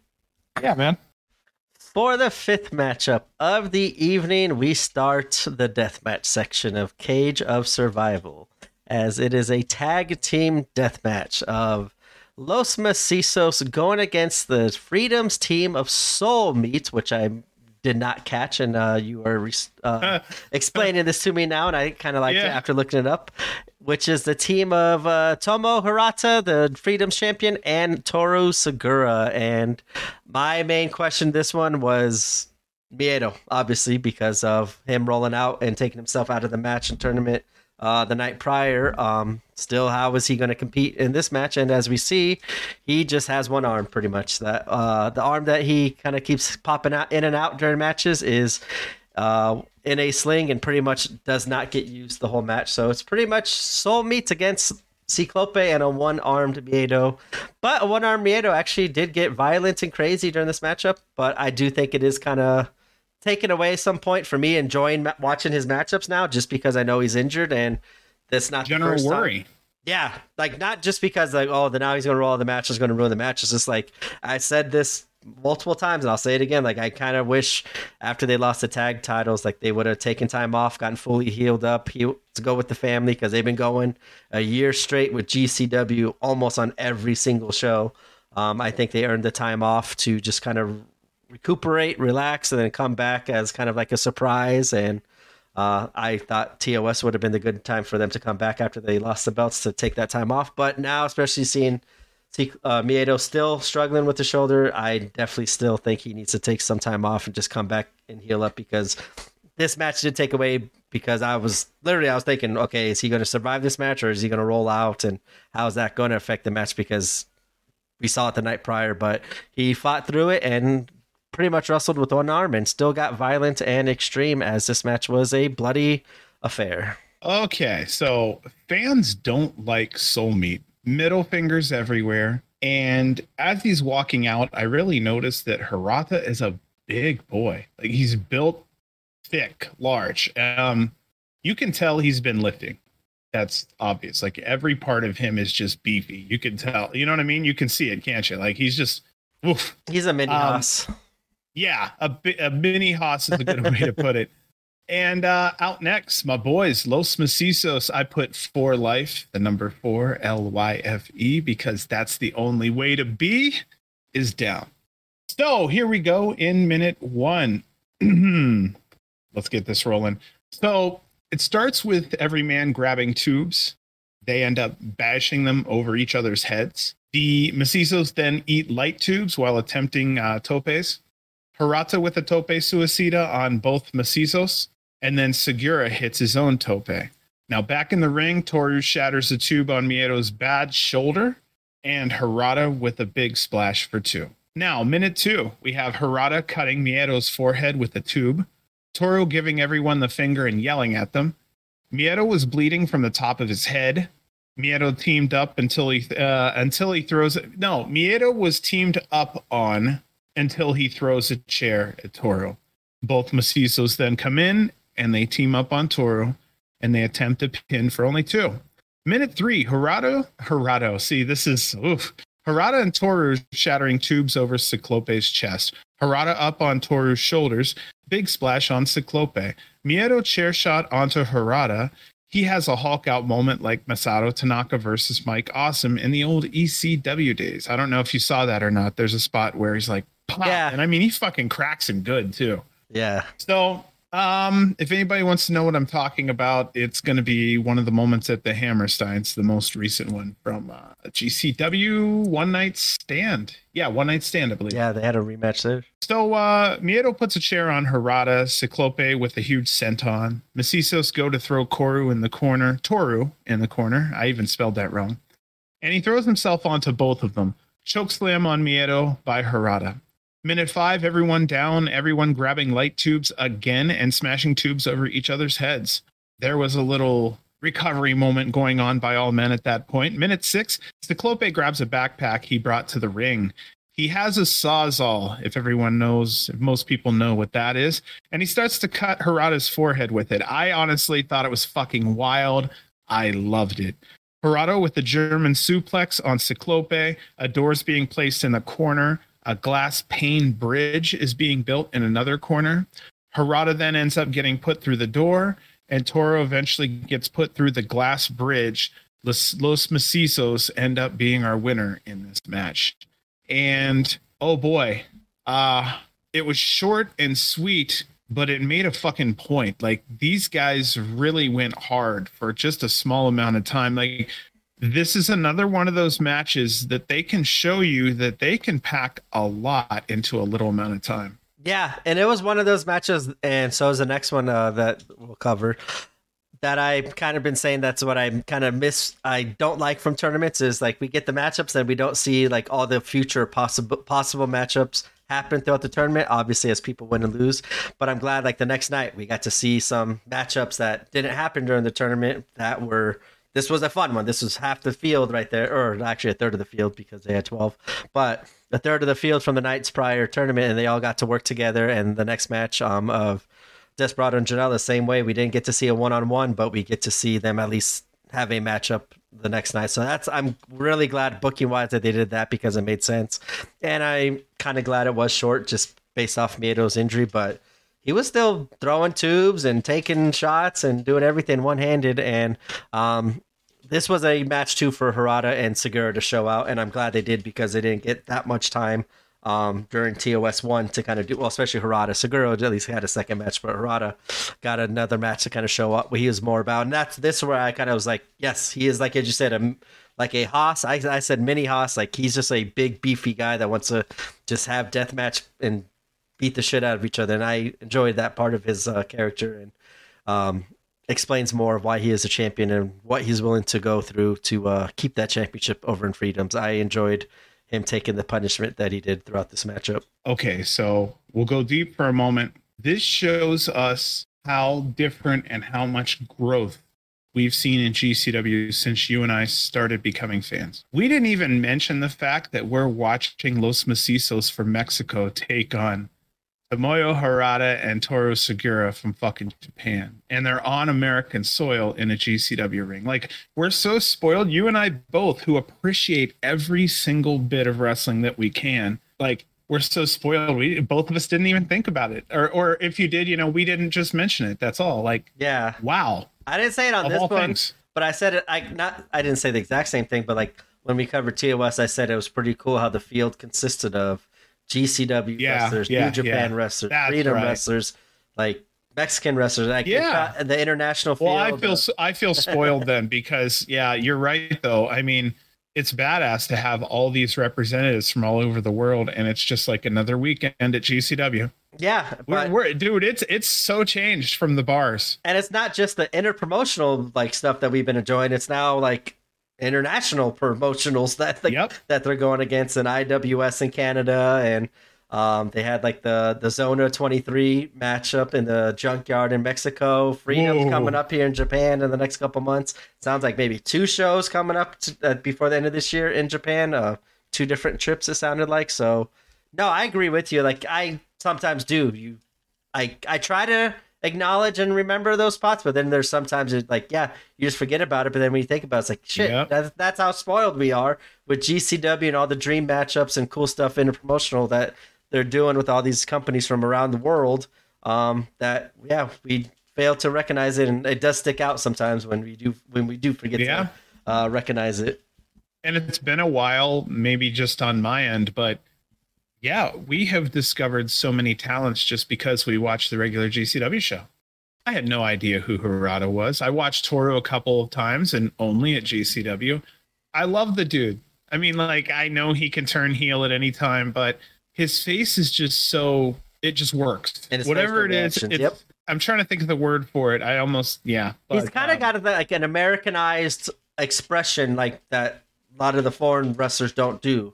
Like they don't focus on the expression yeah, and stuff. Yeah. like that's kind of what I notice when a lot of foreigners come to wrestle in the states is their facial like selling. And Toru did an awesome job of like, oh shit, I'm surrounded. As you're about to say, like, we're surrounded by GCW people. What are we gonna do? What are we gonna do? But you see him doing that. Yeah. Harada's just like, hey, I can fucking take you all on and kind of like, I don't care, fuck you all. I'm the freedoms guy. So it was the nice contrast. But as you said, like I think that's why I like Toru a lot. Is I don't want to say this is gonna sound weird, but he kind of seems more like Americanized with the wrestling. He understands American wrestling and what they what the wrestling fans out here expect and enjoy with their wrestling than although like mm. in Japan they don't really cheer and scream a lot. They just respect it and take it for what it is. So I think I feel the same way. Like I'm starting to fall more uh, in love with Toru being a GCW more regular when he, they are out here because of his facial reactions and how he uh, tells the, word, the story. The word, the word I was looking for was expressive. Expressive, yeah. His his facial expressions uh, they just come across very expressive. If he has pain, he can show it very well If he wants to be a dick, he can show it yep. very well. So I really do like that a lot. And yeah, you have to go deep, but remember he's playing and it's just kind of fun when you're at that level. I mean, it really is when you stand back away from all the crowd and you're standing there with the wrestlers watching a little bit and you see somebody over there working uh in the ring, it does feel like more of a show show. But when you're there watching, like you're part of it. It's so funny when you kind of remove yourself a hundred feet back and really watch from a from a different place. But I'm gonna go ahead and kind of move on here because otherwise I'll kind of tangent off. But uh, Gringo Loco comes to the ring with Jimmy Lloyd in tow. Out comes then John Wayne Murdoch, then Sawyer Wreck. And I kind of like this because the way they brought him out was singularly. And it was just the threat just built over and over. Here comes a larger threat, larger. And I'm like, oh, these guys are going to get their ass kicked. And just as I'm saying, these guys are going to get their ass kicked, here comes another out, you know? And I'm just like, oh, man. But uh, yeah, they started beating the shit out of Toru and Harada. It's a fun spot where the bad guys basically got the shit kicked out of them in the end. It was like the happy ending. And um, this is where I'm going to move on to one more thing. I noticed that the ring crew fucking rocks. Glass in, glass out, really quick. They actually had a large amount of people working out there, and I just wanted to say good job we try to say a lot of things like we wanted to mention everyone. We've mentioned GPW. We've mentioned how videos change, sound has changed, lighting has changed, da da da. Well, the ring crew, this is a good time to just mention it that um, they did a damn good job and they got that place cleaned up really well pretty quick. And fans at home, especially who are used to having a little bit of a break in between, definitely appreciate it when they want the action to just continue. Yeah, and I think they did an awesome job at TOS as well, um, getting everything cleaned up and ready for the next match. I think that yes. it was pretty fast of how they did everything. Um, I enjoyed that as well. I liked how they came out though, because those are kind of the people that are going to be in Japan. um, when they Hmm. go out here for the Hmm. next excursion show. They did announce before all this that uh, Blake Christian was going to be out there. I believe that's his first time with GCW out there, so that's pretty cool. Um, John Wayne Murdoch, I think he went out there last time with the Mega Bastards. Joey Janela, um, and here's a name that I thought was interesting: Charli Evans, back in GCW and going to Japan. Weird. I thought, yeah, that was kind of Interesting. interesting, but cool. Likes to see her back, and I think Hmm. we're going to see the deathmatch Charlie, which is good because she excels in the deathmatch. That's the only Charlie to me as if she's Yeah. gonna go death match, honestly, because the rest of it is okay. yeah. So I'm nothing bad. I just don't have anything that really is my interest. That's all. Yeah, I wonder who they're gonna match her up with out there. Um. Asha Slamovich is out there with GCW for the first time as well. Same thing with Sawyer Wreck. Um, Miedo and Ciclope back out there, which is fun. And then the two names I really enjoyed that they announced was Gringo Loco and Shane Mercer. Those are two names that absolutely deserve to go to Japan, and I believe it's their first time representing GCW in Japan as well. So, um, glad to see Shane Mercer get that spot as well as Gringo Loco because there's Yeah, I think they need to do they need to do like some Irish thing. Like Gringo Loco, like the redhead thing, and then you got Mercer out there, and then maybe you could put Blake Christian out there. And you know, you'll have the high flyer, you'll have like the Haas, then you'll have, you know. Um, what really screwed me up in this was just it was only seven and a half minutes. I could have taken a little bit more of this, but again, I was kind of like you, just saying, you know, every time every time Miedo was getting hit somewhere or took a fall somewhere, I'm like, ooh, you know, just I don't know. It just felt kind of weird. I cared, Yeah, you know. So uh moving on here, we'll go on to the next match. We had I noticed that boards were coming out with cut soda cans on them, barbed wire doors, light tubes, and a whole ton more. as the matchup is another death match between El Desperado versus Joey Janela. And this is the one match I was like, Despy, this is your shot. Like, this is your time to show GCW fans what you're made of. Uh, I'm glad it is a death match because Joey, once again, wants to do that one. And Mm-hmm. throughout this match, I just felt Despy wanted to take all the sick bumps and all the take all the damage from all the weapons. Like this was his time to show, like, hey, I'm a tough yeah. motherfucker, guys. Like, watch all this shit I'm gonna do to myself. And I, I enjoyed this match. This was a I don't want to say typical Joey, but uh death match, Joey Janela match, and the perfect way to Des- uh, for Desperado to show off what he's uh how he is in Japan and New Japan and kind of like the sick sadistic versions that not and not like nobody gets to really see this side of Despy because it's really he's only done kind of death matches only a couple times. But um this was good. I thought this was a well-paced Joey match to kind of get Desperado over. And the crowd at first was on Joey's side but by the end of it a lot of fans were chanting El Desperado and I'm glad too because I want to see him he's one person I do want to see him come back and kind of have more singles matchups. I thought the tournament was an interesting way to kind of ex, uh, expose him to the crowd. Not like exposing him, but like for their for GCW's first time seeing him. If you've never seen him before, I thought that was an interesting way to uh, show him to the fans. But I thought this was a more realistic and the real version of Desperado. And Joey did an excellent job of making him look like a million bucks as he does with all his competitors. Yeah, and I heard from the beginning Desperado's pretty good. I heard Yeah, he's I- pretty darn good. I enjoy him with his New Japan stuff, but I kind of like it when he does get crazy with like Moxley and stuff because it's a whole it's a different size of Des- different side of Desperado, and I think it's one that he wants to do more. So I actually wouldn't be surprised if we see him in GCW a little bit more often in a kind of a deathmatch setting. I'm looking forward to it because in this one he really made everything looked good. The bleeding looked good. Everything he executed in the ring was good. There was nothing that stuck out as negative really at all. I think he shined really well in this one.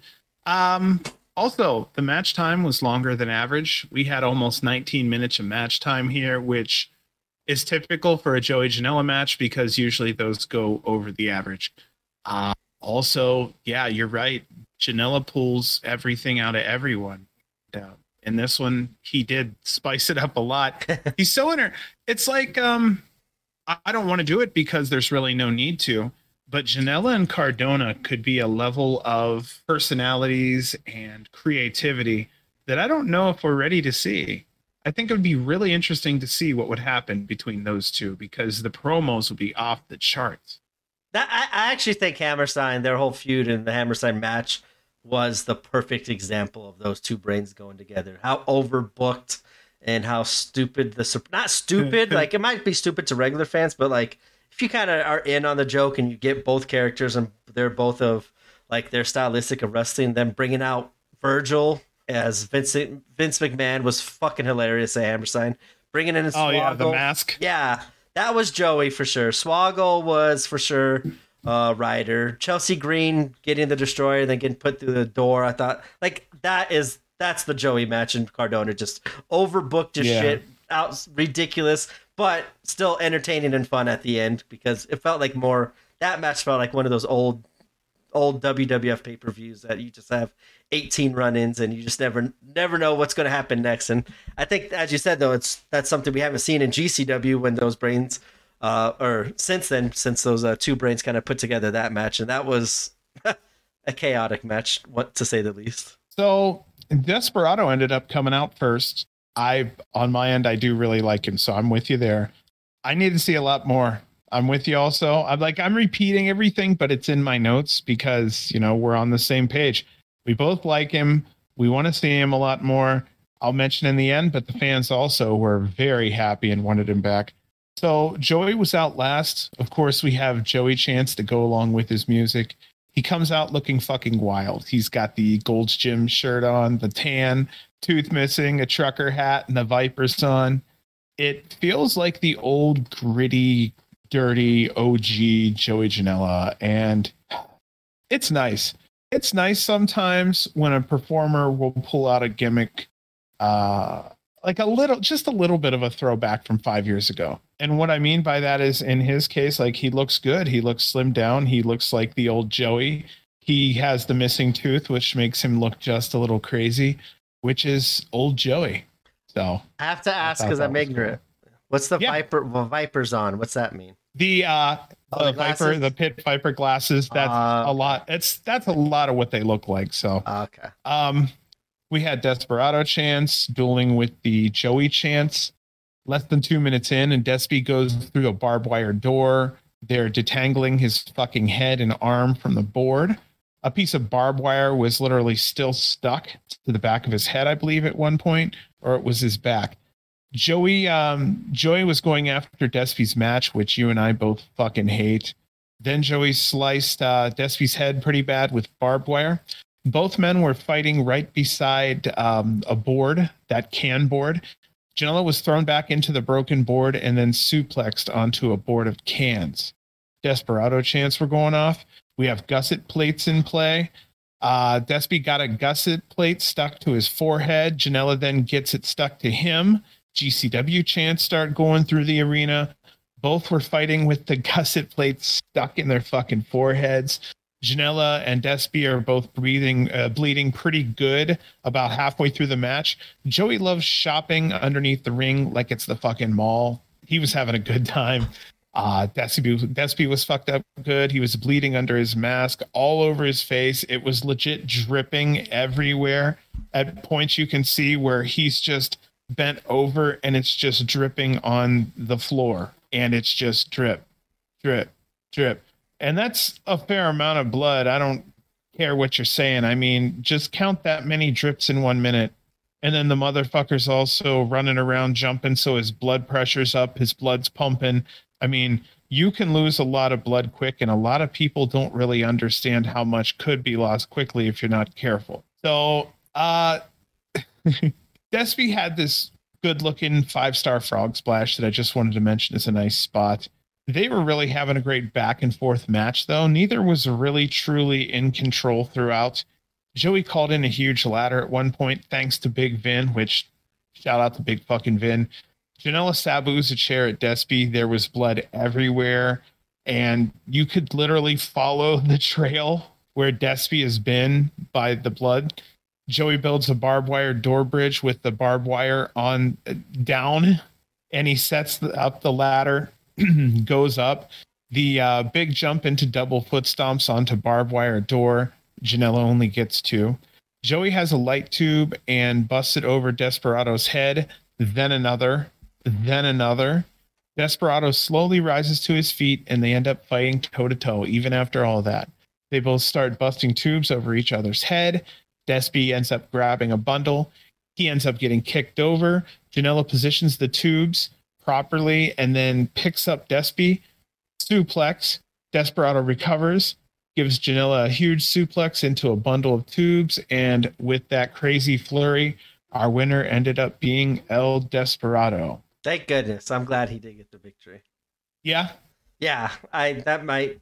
I don't know. I just I don't know why I feel like sometimes wrestlers like if they need like they lose back to back matches like oh why do why do, am I going to come back to this promotion? They just have me lose, but uh I'm glad he won because like I don't know. I just felt like that with Maki Itoh too. Like I've always said, like I didn't really feel like after those first couple matches she would be enticed to come back if that's how she was going to be treated. But uh Despy picking up the win here, maybe we will get his presence in uh, NGI or uh, future GCW shows down the road. Um, great matchup. As you said, the struggle for who was going to put their opponent through like the fuckery was cool to see during this matchup. I don't know. I just felt Uh-huh. different. I just felt a different struggle other than like, hey, my turn, your turn.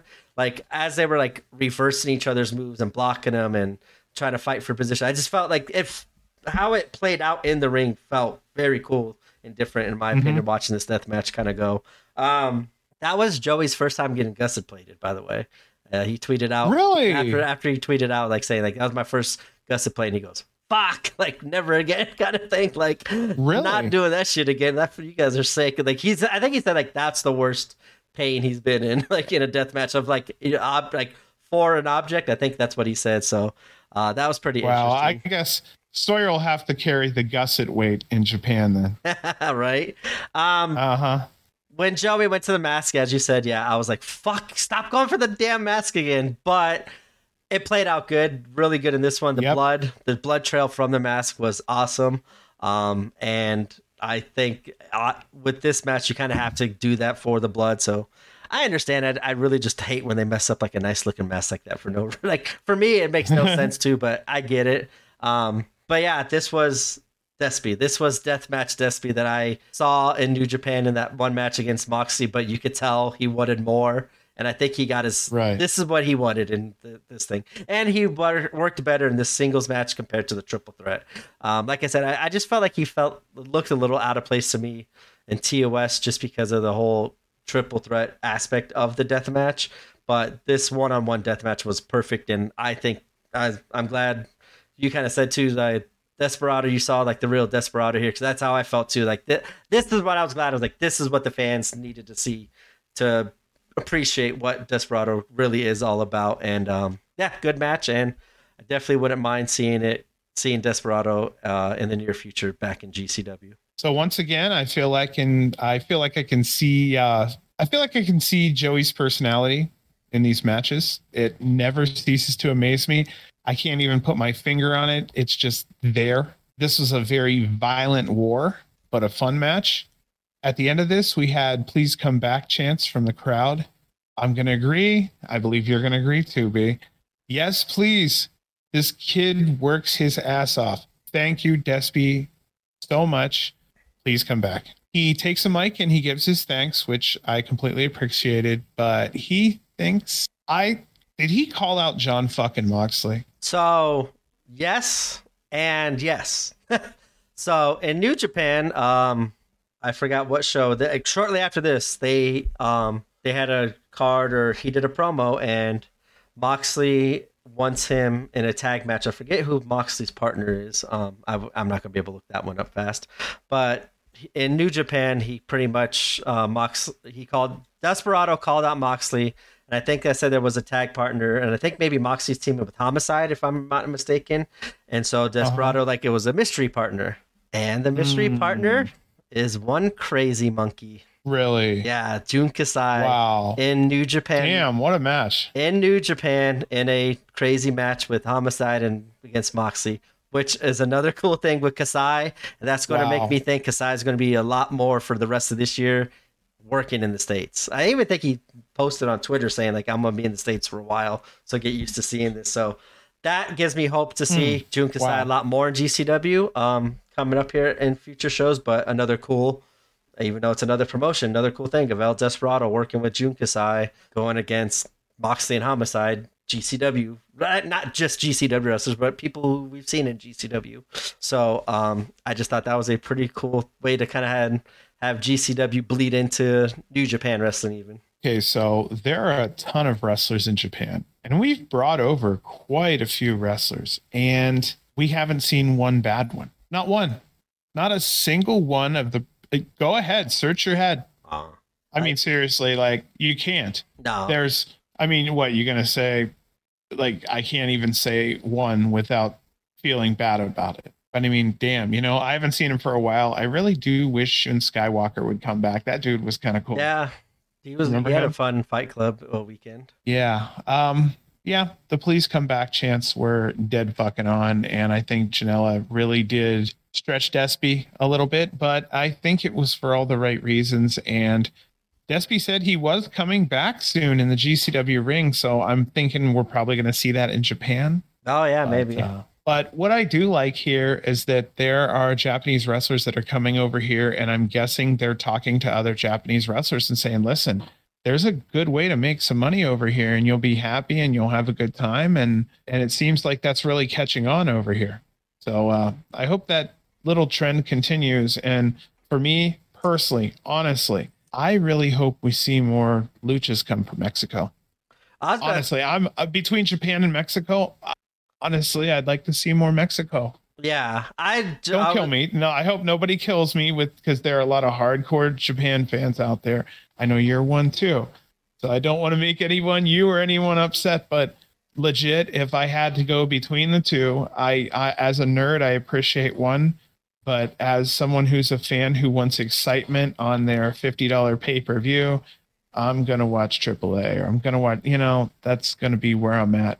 Lucha. That, that's what like when that whole drama was going on and about money situation like i said if if i'm losing one person but i'm getting vikingo sorry like i want that money to go vikingo like i hate to say it but like i respect everything you've done but hey if the money's not good enough for you but it's good enough for someone else like sorry i will take vikingo but vikingo's been the one yeah giant name i'm and and Brett even said like, "Hey, we're not done with Vikingo. He's booked for a lot more shows. We're, we're going to see more of them." Good, And like good. that's what's making me so happy is just knowing like Cardona is not going to WWE. We're going to see more Cardona. That um, there's a chance now Moxley might come back to GCW based off of this news with Jun Kasai. We're getting fucking Jun Kasai back in GCW. Like that crazy we just got Desperado and Zack Sabre from New Japan. Like GCW, uh, still getting all these great names and great talents from giants for every promotion other than WWE. They have a Yeah. working partnership and working relationship with, and it's just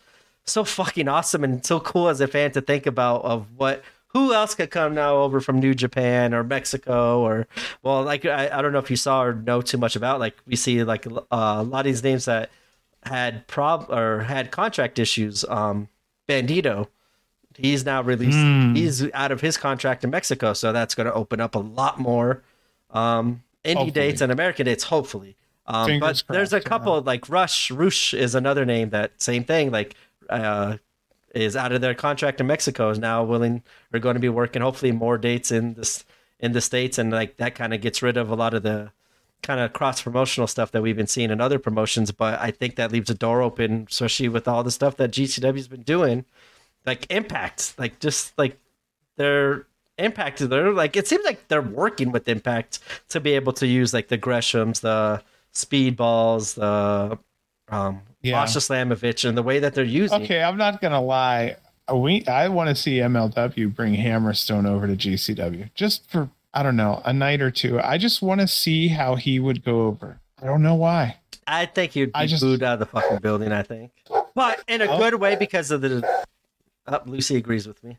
lucy lucy hears something Um, Yeah. I just think they would do it just because he has the typical sports entertainer look. Like that's how I like Dude, the I'd throw him. I'd throw him in He-Man shorts. I'd throw him in little He-Man undies, and I'd make him do the He-Man thing. I'd make him come out and do the. The fans would cheer if he's cheesy enough, but the way he is, he's just a pound of meat, and I guarantee you, he'd be a heat magnet like crazy. Yeah, it would be fun seeing him in like a couple of these big boy matches with like. Dude, that's what I'm saying. Like, think about a face going out there and he just comes in the ring and fucking thumps him, the heat would be intense. Yeah. I, We're- we only I'm like all- we only like good things in GCW. Remember that. It's always like a love fest. That's how the fans have always been. It's a love fest. And if you fuck with our love fest, man, they turn our fans turn nasty real quick. I love it, honestly. Yeah, I mean MLW, like it seems whatever issues there used to be are kind of I don't know fixed or temporarily fixed or at least on a working terms because like Oh, I said, I'm Matt Horner went back there and um we've seen I think Vikingo just showed up on MLW too recently. Um it's just crazy seeing all these names and all these different promotions. And it's just so cool. Like you, like I don't know. I just think that's the coolest part about wrestling right now, especially every company outside of WWE, you're seeing these amazing cross promotional matchups that has the fans buzzing and they've delivered inside in the ring and just all the fantasy booking you could do. It's like we're seeing all the fantasy booking come to life and it's just been awesome to see. And it's cool seeing, as we said, our GCW quote unquote regulars excelling and getting noticed in other promotions across not just the states but in the in the country in the world because like Jordan Oliver's over having a crazy match I think tonight or next week with Leon Slater and TNT it's like fuck that's one match I really want to see like ran back in the Right. states or even online like I don't know if I could watch that one live or but that's one I want to go out of my way just to watch that show to see Jordan versus Leon because that's just that's good shit right there. that's the one match. that Right. Obviously, we want to see more Leon out here in the states, but that's a cool thing with GCW and their relationship with all the companies across the world, and we're seeing it play out now. Where I, I hate hearing the indies are dead or oh GCW is not what they used to be. No, I think they're getting better. They're getting away from one they, aspect. they aren't what they used to be. They're better. Yeah, I think they got they're getting not away from, but not utilizing one aspect, which was hot for a while, and it's as we kind of talked about in other people, it's kind of dying down now with the whole deathmatch scene. Not dying down, but not as hot as it was like maybe a year or two ago. But now the Vikingos, the Takeshitas, the Ninja Macks, all these other wrestlers is what's being hot right now and delivering for GCW, and um, they're use, utilizing these talents, and I think uh, um, they're rebuilding themselves and not maybe not rebranding, but lately just kind of going a different way, and it's been excelling for them, and it's been exciting to see all these fun interpromotional matchups. Or just wrestlers from other companies willing to do business in GCW. Like I think Zack Sabre was a giant. Like holy shit, he's willing to work. Well, Will uh, Will Ospreay was the first one, but um, seeing Jack Zack Sabre Jr. wanting to work GCW was just weird. But for multiple shows, it's been awesome, and I can't wait to see what he's about to do in Nick Cage uh, in LA when we get to see it this weekend. Well, every time I see Moxley in this company, that company, this company outside of AEW, like it burns to me because I'm like, what about GCW? Yeah. Yeah. Well, I think the way the fans kind of not treated him, but started to turn on him near the end, and I get it because he wasn't defending the belt as often. I don't think that's his fault. That's more of AEW's uh, handling. But I think maybe the way, like, especially remember we said like not the last one, but the one entrance before, like the fans were pushing him. You, you kind of see him kind of like turn and snap on one. Like he didn't snap, but he just Yes. shot a look. Was like, what the fuck is wrong with you? And then afterwards he says, oh, I love that shit. I don't have a problem. But then the next night you see him coming out with a bunch more people to keep the fans away from him. So Yeah. kind of contradicts him. So I, I wonder maybe he just like, hey, maybe I wore out my welcome a little bit in GCW, take some time off and come back as a mega fucking heel or mega face and Ooh. deal into it. But I do think we'll see him back as much as he loves wrestling and GCW and all that stuff. Um, just in general, the death matches. You can the one place I think he's gonna. Well, who knows what he was able to do it was GCW. I don't think he's going to be able to work any other company that style anymore. Um, just based off what happened last time. He could come back and beat the shit out of Blake Christian. That would be fun. They have just a touch of history. Yeah. I mean, well, they have what four to What? six weeks of build of history for that last match those two had together. yeah. Maybe maybe then we can actually see the Graveheart come out. Well, whatever, whatever that is, I do like what he is now. I just Yeah. don't know what to call it outside of Blake Christian. And you know what? Again, just not adopting a persona, but just being a character has worked so well for him. So Yes. I, I'm looking forward to seeing him in LA and just saying hi and telling him how fucking happy we are to see him do his thing. You know? I want to see if I get another picture me flipping him off in the background while he's doing the Oh, the you know, if, thumbs. if he goes to the stage, right? You're on the stage. right? Yeah, we're on the stage. Okay. Yeah. Yeah. I still want to get up there sometime because for me, I'm I'm not against the stage. Yeah, I think it's I since we're bringing our son, it's safe and it's still a good view. It's different. You're just not. I don't have to worry about moving out of the way. I get to see everything and uh, have a nice view the entire night, and still, like I said before, interact with the talent on the stage uh, after their matches. And in the main event of Cage of Survival 2, it is the Cage of Survival match, as it is for the GCW World title being defended by Masha Slamovich against the GCW Ultraviolet champion, Rina Yamashita, also the winner from TOS 8 the night prior. And wow, not just the ending, but this match was crazy. It was insane. Both women killed it. It was violent. It was. I like the innovation of how they did a lot of the different moves and in, in the different spots. Felt like it was like this one felt new. Like it didn't feel like I was rewatching something.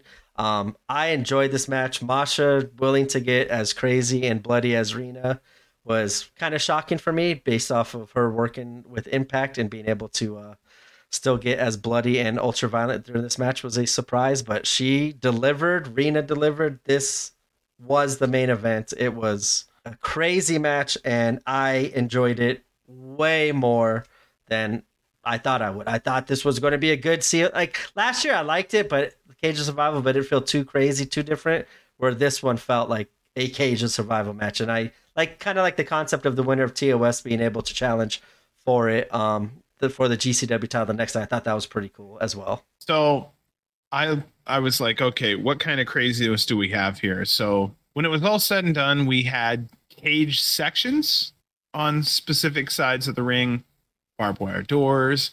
We had a huge chunk of scaffolding on one side, glass of all kinds, and almost anything else that you can think of. Uh, both women came out. I noticed there were only Rina chants. That's arena. That's huh? arena territory. Like I, I know you say like the Vegas, like we we took ownership yeah, over yeah. stuff, but that AC crowd, yeah, that is Rina. I I was actually surprised when I heard a little Masha chants because of how much I thought the fans were behind Rina, and that's why I actually thought there might be a chance we have a double champion of Rina uh, defeating Masha because I know the crowd would love it and it'd be another cool way to start off their time in the terminal. I thought it'd be a memorable moment, but yeah, the crowd being behind Rina was not as shocking, but to be it was like nine like what 95 5 percent it sounded like like the Rina chants were drowning yeah. out the Masha chants for sure so um maybe it's just because Rina was such a such a well loved but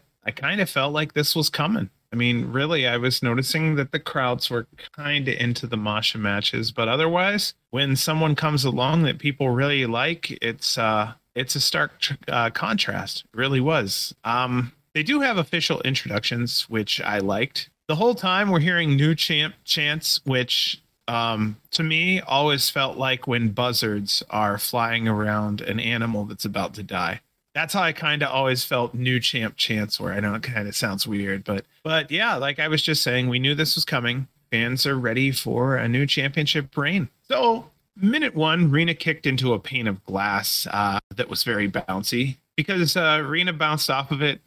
It was broken on the second attempt, which was amazing.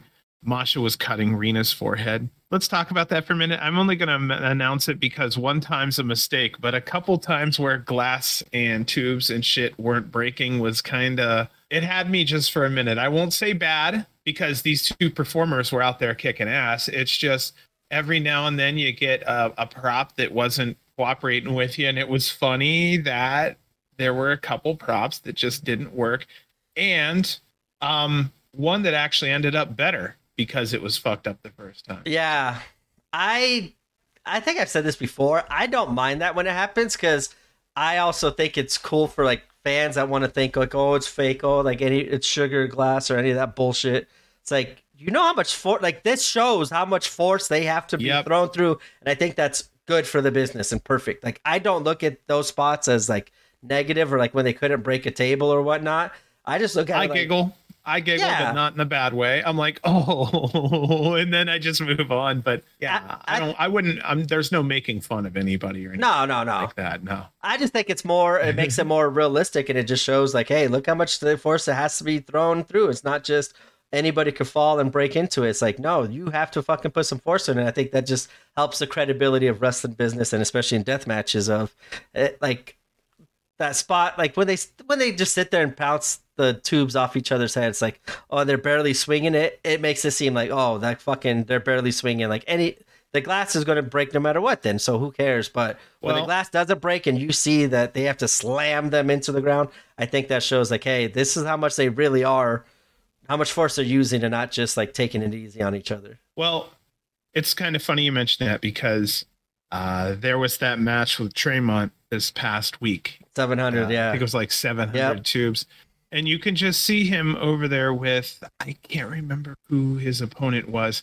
And they're just like crack, crack, crack, crack. And I'm sitting there, and what my psychology says to me is if they can do that many over and over and over, it doesn't hurt. Now, I know that's bullshit, but what I'm saying is to a 10 year old, they're going to look at that and go, well, if I can do that that many times over someone's head and they don't fall down, it must not hurt. See, like I, I feel the same way. Like, not that it doesn't hurt, but I'm just like it takes away, like the first. some of the realism and i- no some of the impact some of the psychological impact of the physical impact Yeah, like if I see 15 shots go like that, like, and then they go back to it five minutes later, 10 minutes later, and there's another light shoot to, light tube to the head, I'm just gonna be like, okay, that's just what just happened five minutes ago. Like, it's not gonna affect him or, like, for the realism part of my head when I try to like not justify but play it out, if if it's realistic or not, it takes it away from me. Like, I don't like that spot when they just sit there and boom, boom, boom. Now, like when John Wayne Murdoch did it to Rina and went 15 at a time. I thought that was pretty cool. And I thought that would have been a cool one count to show like, hey, fuck you, that just hyped me up. But her taking the two count did show like, hey, it was a lot of damage and did it. But I don't know. I, I feel the same way as you. Like when I saw that kind of spot, I was like, I think it was like two minutes of just straight of them just doing that. I Mhm. was just like, ah, like I pr- I appreciate the craziness that they did and the willingness to fucking break every 700 or whatever light tube they had. It was a lot, and that was insane. But that like those spots kind of not bore me, but take me out of it a little bit. Um, and I, but gotcha I, we didn't get too much of it during the whole tournament this match, but I that one that spot you said like okay why the one hurt now, but is it going to hurt again later? Or if it didn't hurt now, why is it hurt later on? I don't know. I just takes the realism away from me a little bit. well that's the thing and with wrestling each and every fan has an acceptable level of realism in their head so they're constantly judging the person sitting next to them no matter how close they are to them brother sister son daughter husband wife they're going to have a completely different level of acceptable realism that they prefer in their wrestling. And so what we're talking about is those tubes just boom boom boom boom boom are cracking past some of our acceptable realism. And it's actually taking away from other matches down the road that we're going to watch from this point if we believed in this stuff wholeheartedly. Because we would go okay i just watch a motherfucker get cracked with 700 tubes. What's what's 10 Yeah. yeah eh, but in the real world that's 10 fucking sharp ass light tubes. Oh yeah, for So- sure. so I love Tremont, and nothing too too bad, but it it kind of made light tubes look weak and and not very dangerous, and they are a hundred and ten percent dangerous. Yeah, the whole match was crazy and good, and I liked it, and I liked how they dove into it. That one spot was the only thing I didn't really like from that whole match, but I get it. It's a spot that happens often, not but doesn't mean I have to like it just because it happens often. I don't like that kind of Being spot where they just sit cranky, there. you know, yeah, we're right. just like the old men going, "We don't like that. It doesn't make it." Well, one thing I do That's, uh, like when Rina didn't break yeah. the glass and then just like, oh, poor, like went to the fans, like, oh, sorry, fine here, and broke it on herself as like punishment kind of stuff. I did like that because she knows what the fans want. And if she can't do it the first two times, she's at least acknowledging, like, hey, I, I get you guys. I, you guys can boo me here. Stop booing me. I cracked myself on it and played up to it too. I, I did like at least she had the self awareness of in that situation. Well, I think it's still called the fourth wall at at the wrestling level, but I love when wrestlers break the fourth wall, like you're talking, she just did there, and just kind of gives the fans a little something unique, different, and special. And I think that might be why she's kind of a giant fan favorite. Is like they people realize like hey, they see the human in her. She wants to have fun. She wants them. She doesn't mind making fun of herself if have to be. She will go into the funny stuff just to make the fans happy. I, I enjoy that aspect of her kind of her character and what why she's kind of grown in popularity, especially uh, in the AC area. I will stick to it this day. 70% of what made Rina in America was the Las Vegas crowd that night. I have to say, because that was her first night, first step forward. And I know there was a bunch of people that did nothing but chant her name. Oh, I think when that comes across on TV, people on TV are going to go, fuck, this, this Rina lady, she's something else. And then Rina goes out there and fucking kills it in the ring. And that's how you make a star. Yeah, on TV, on TV, all they hear is Rina, Yeah. Rina, the whole fucking time as she's going nuts in the ring. And people at home look at that and they go, fuck yeah, Rina. and it sticks. We have a cult love and hate of certain people, yeah, she's GCW as a fans, as fans. Yeah, I think her and Drew Parker have a special place too with the AC crowd. Of uh, every time they came over, they always tore the house down and did some crazy, ultra violent shit. And yeah, the fans absolutely love Rina. Parker's my fucking dude. He's so fun. Yeah, Very see, nice. Very nice guy. real. I don't know if you saw, he just posted he's taking a hiatus, not just from deathmatch wrestling, but wrestling in general. That kind of Maybe stuff. he's maybe he's getting tired. Well, maybe he's taking care of family. Fucked up. He said, I think he said going That's back to reason. going back home and taking care of family. He said he's taking a hiatus. I was just like, man, I was just talking about you, hoping you come back sometime soon. And then, nope, I'm gone for a while. So, but take care of your family, do what's best for you. But I really wish we do get to see G, uh, Drew Park in a GCW ring, even if even if it's not ultraviolet. I want him to. That speedball match, I think, would have been a great way to showcase the next evolution of Drew Parker in his wrestling career. And unfortunately, we weren't able to see that because of the injury. But hopefully, that match is one that Brett will give us fans uh, at another time. I really hope that um I I really let me I'm trying to cut myself off because I have one or two thoughts here and I'm trying to make sure I place them correctly. But Drew Parker, to a degree, is fortunate he didn't push himself any further in the deathmatch game. And I love him. I love death matches. I.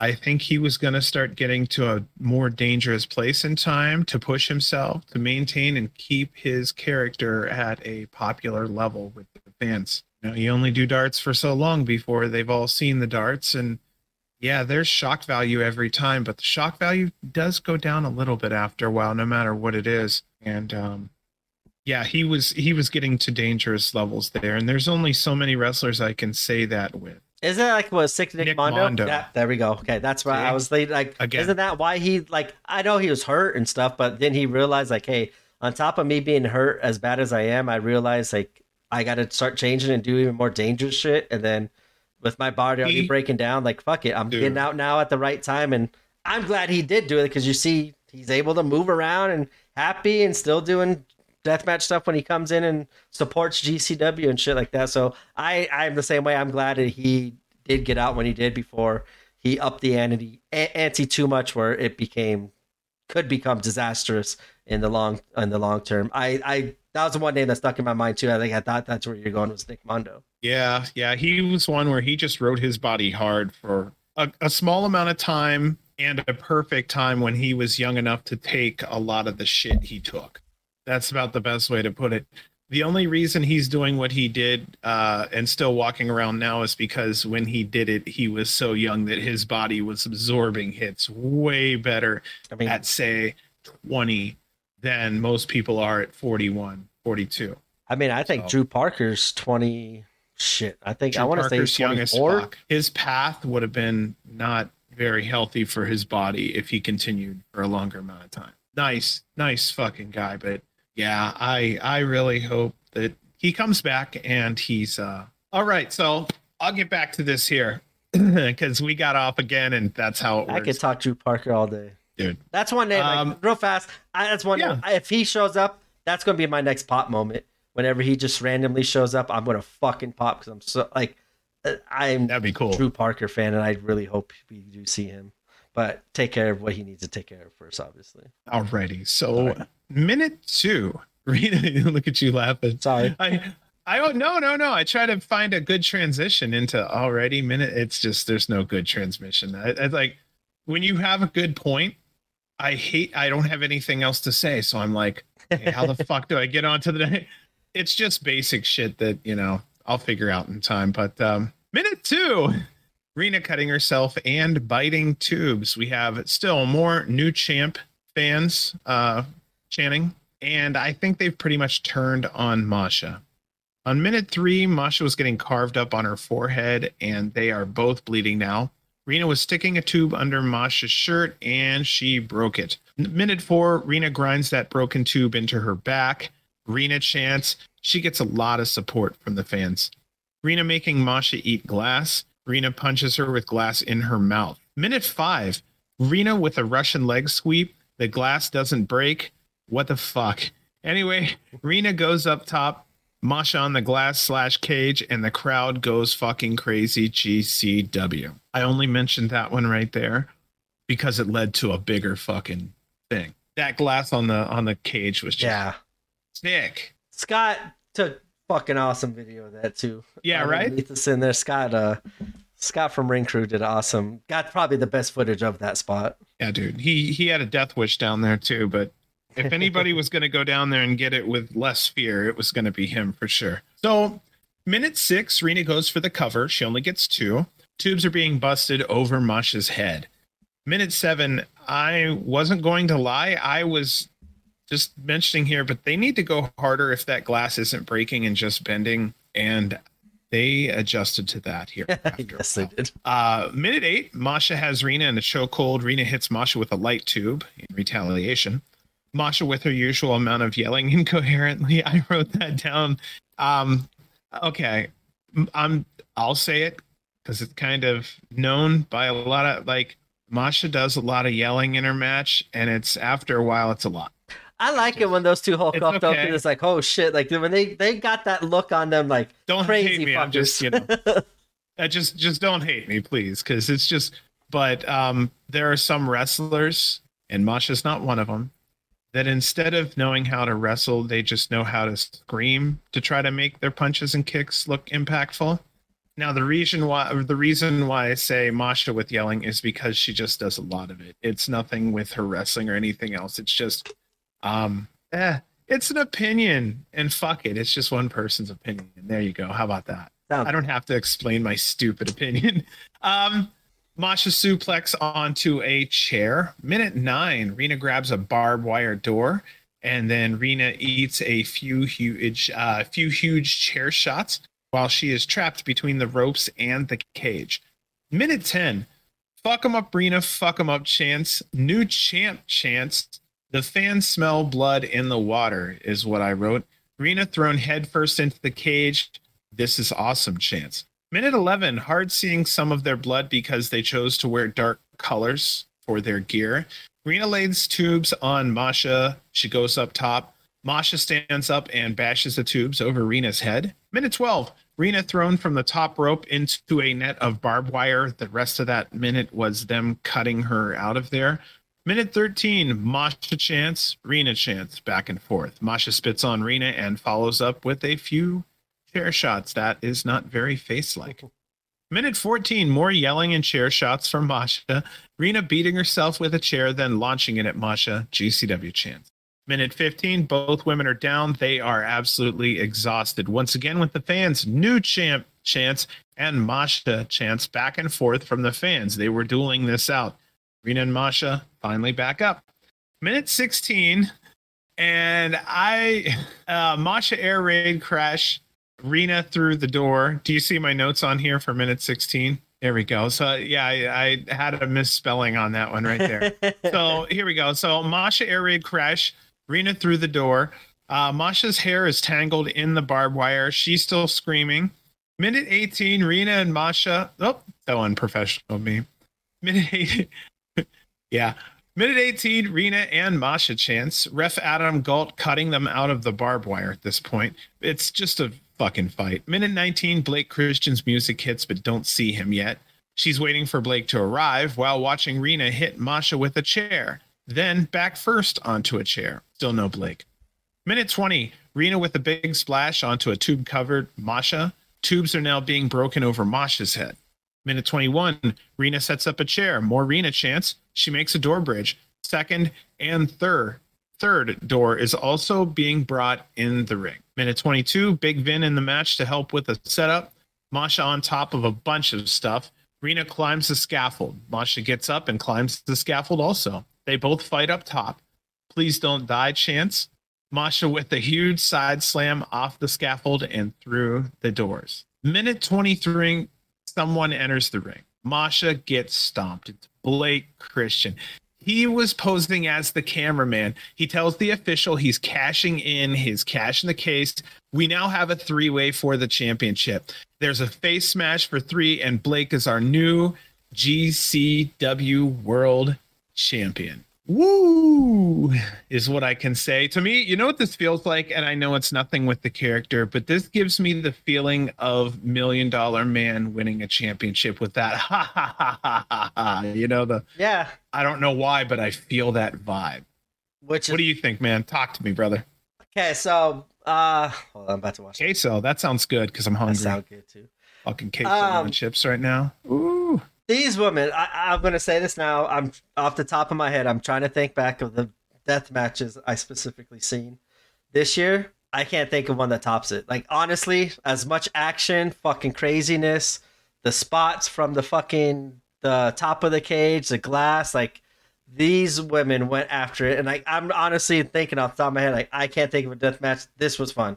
This was a cage of survival. I'm proud.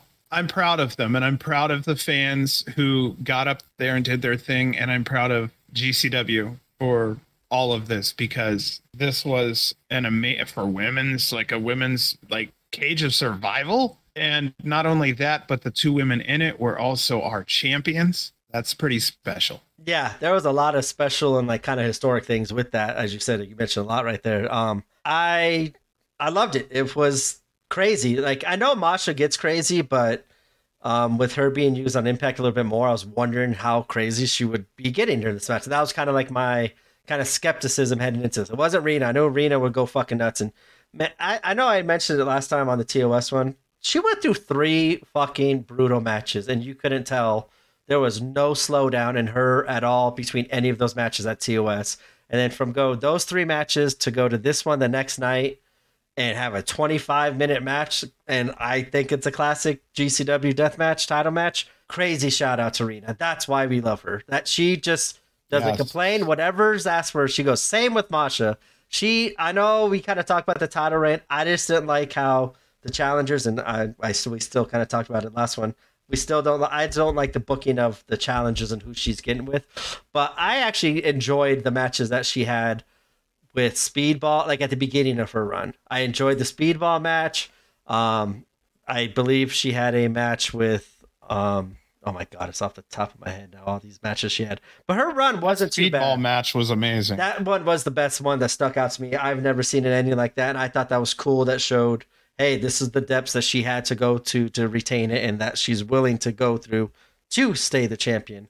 I enjoyed that. Um, but just my whole thing with the booking was why, like, I just go back to that six way women's match where three of them, four of them did not make any sense to me of why they were in a match for the title. Same could be said right now with Blake Christian, his first title defense, as we talked about with Kevin Blackwood.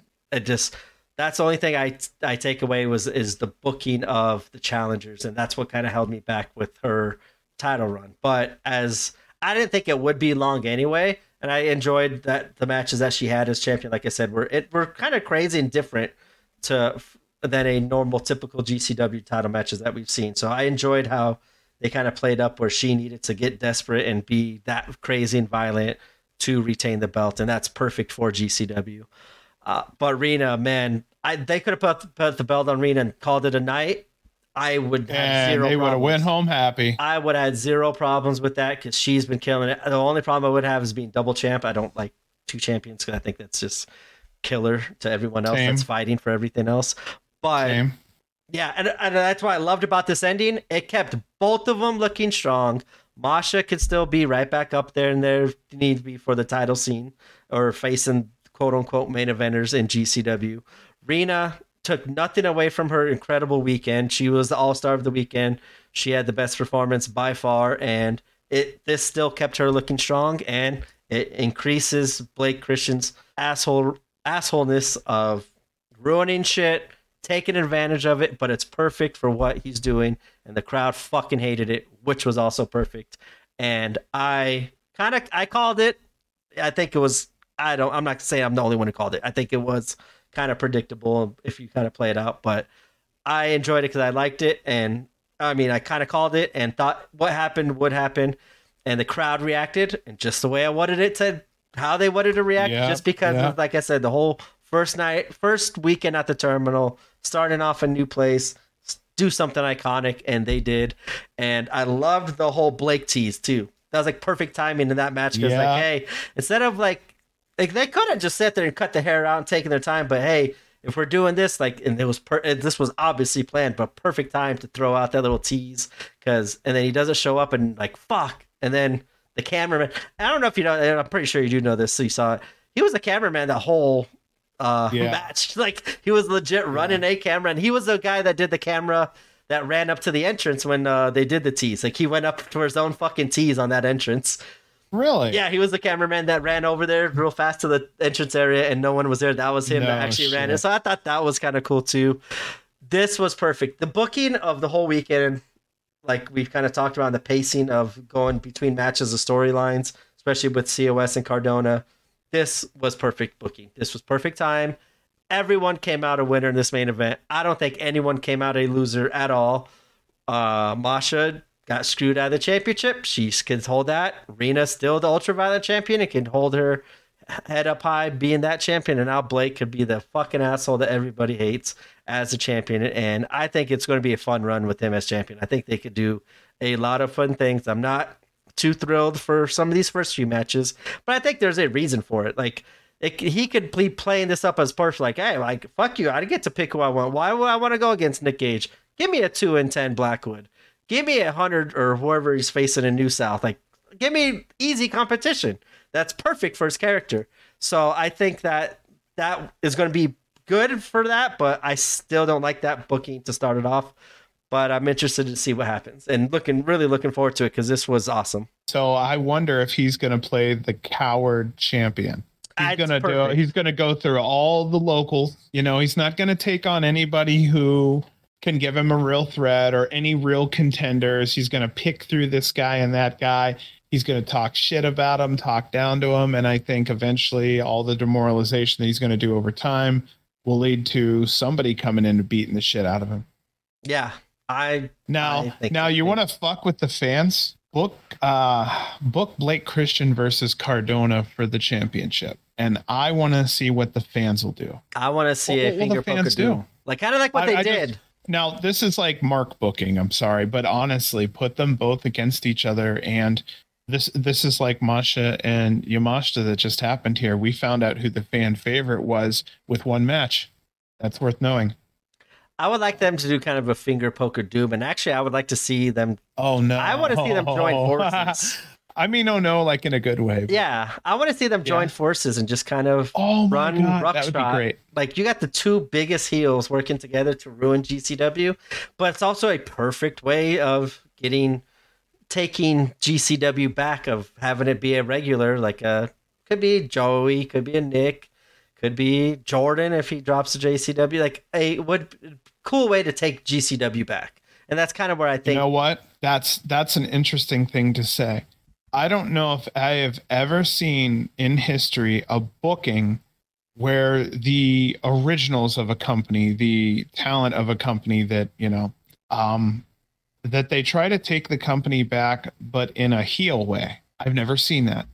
I don't know, it just came up in my head cuz I'm sitting here going, "Wait a minute, usually when the old hat comes back and goes, "Hey, you know, we need to take this company back," it's because some heels are running loose." Um yeah, No, that's kind of where I was I got leaning. lost for a I was second, I was I yeah, leaning the yeah. opposite. I was leaning the opposite way you just said. I was thinking a GC like the fa- the face would be taking GCW back into the title back and bringing it yeah, back yeah, to yeah. how it should be represented, not by these sports entertainers and as Nick Gage would call them pussies. Like I just think that'd be a cool way to get that belt back, but let them go on a reign of terror for a while because we've seen in the past when GCW has had a reign of terror, it makes things a lot more interesting because you want that asshole, you want the comeuppance from all these people. That's right.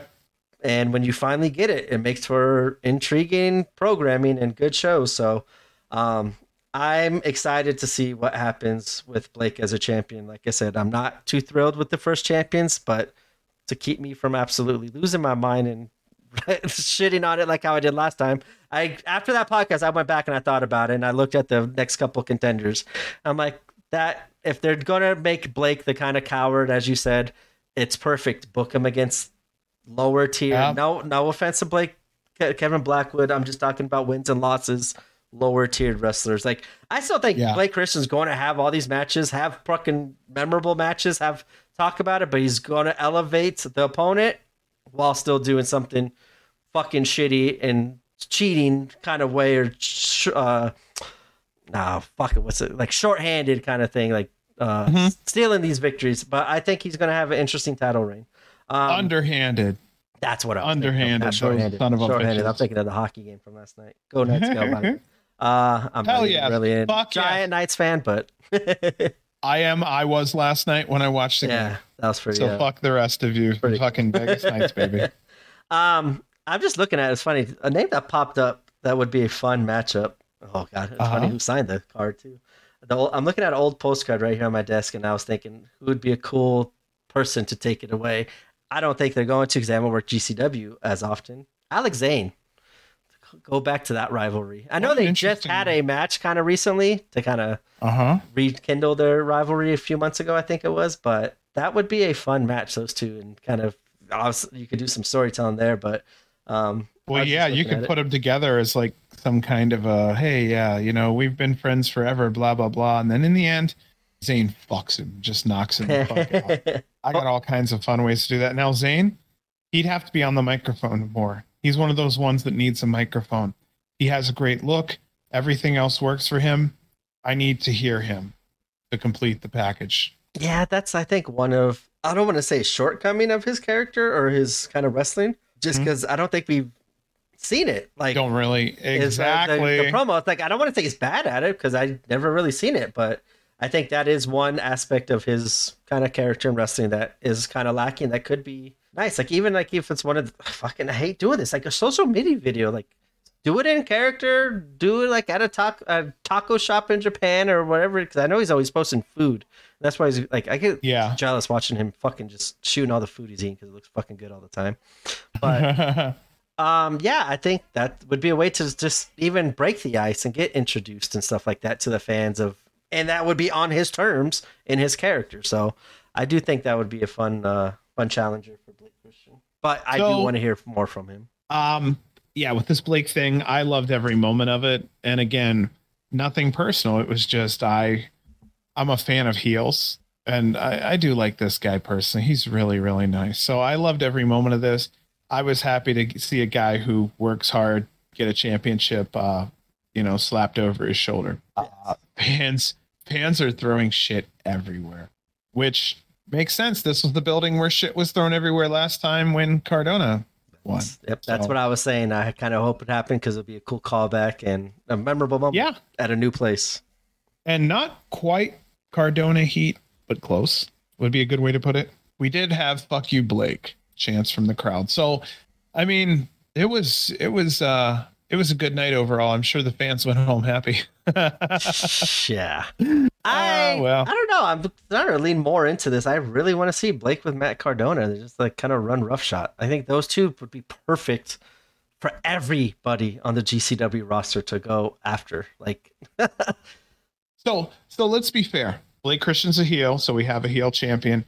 Who's the face that's gonna take it? Who is it? This is a rough one, bro. I think it Who's the face? Give me give me a couple if you want to, but who is the face? Well, I said before, like I think Nick Gage, especially if he turns it hardcore and ultraviolet. Well, he's done. That would make he's sense. done. Remember? Remember he said he's he's done with championships. He wanted that last run and that was it. Correct or I'm Uh, incorrect? Please tell know. me. My- no, my I remember we talked about it, but then I thought we also talked about like we were confused, like when he said it. Did Yeah. that mean, did that mean he could challenge if somebody else was the champion, or when he lost it, he was done? That that Right. still kind of up in the air. Um, I do want to before thought. I forget. I will go back to what I don't want to forget. Masha, great. Like we asked, asked for a fighting champion though, and what those short time she was it. champion, she defended that belt ev- like often, and so big shout out to being the defending and fighting champion that we've been asking for in GCW, and I hope that continues, and I think it will with Blake Christian being champion because he's almost damn near on every single show, so I think that's going to be a great positive for this title battle as well. Man, I don't know. I want to say, I know this is going to sound homerish, but it's not Nick Gage, Jordan. Like I'm trying to think of like Speedball would be. I think Speedball could be a great champion too. Um, it was nice. I think nice Speedball would be a fantastic champion in GCW. Yeah. Um, that would be that would be a happy time in GCW. I think. Yeah, and It'd he deserved. good GCW. And you know what's funny is if we needed to clean up GCW's image in any way, like he would be a great person to put at the helm. He just has a good, squeaky clean image. You know, he's married, nice guy. I mean, you look at him and you're like, he's not, um, he's not somebody you're going to meet in an alley and he's going to stab you or anything. So, um, okay, so Jordan, Um, Vikingo. Viking. but all we talked Vikingo, about yeah. that part, Vikingo's just a great choice because he can carry that belt everywhere. Yeah. Um, that is when he goes because he's working pretty good in in uh, GCW right now, huh? I know Joey, Mance. Like I'm just trying to think of an outside the box answer, and I, I don't really have Right. one that I would. Kind You know what? Uh, Jimmy Lloyd, of all people, you Jimmy Lloyd to take pop? it from Blake would be a fucking sick pop. You're welcome. Here you go. Do the Thank Jericho Brett. versus Triple. H. J- Do Jericho versus Triple H on Yeah. Raw in Atlantic City. Have Blake fucking make an open challenge. Jimmy will pop out. The fucking crowd will go bonkers. Yep. And like have him get a sneak victory with the bullshit like hey foot on the rope kind of thing. Then later on at the night, have whoever the referee was, Adam Galt, have Blake Christian drag Adam Galt by the ear out to the ring. Fuck that. You saw I got screwed. Brett, make this shit better. Call it quick rematch. Blake wins by bullshit. You give Jimmy Lloyd that big old pop and that push. That crowd will fucking go nuts and then Yeah. fucking go nuts the other way on Blake once he takes it off of Jimmy Lloyd too. Now you've got like that whole crowd throughout the whole night. Hi, then Top do down, whatever in top the middle. Then yeah, at the night. I, that's how I would book it. That's a great call. Like I didn't, I didn't think about any of that. So right when you said Jimmy Lloyd, that shit just popped into my mind right there. I think that'd be cool. And get Jimmy Lloyd back hot. I I I mean the crowd's Yeah. cheering for him. I'm assuming he's at these shows. Yes, he's been thrown in these scrambles, but I've said before, I think ever since the whole G Raver thing, I would need I want to see Deathmatch Jimmy come back, and I think he could be doing some cool ultra violent shit and shit. We talk about the deathmatch scene.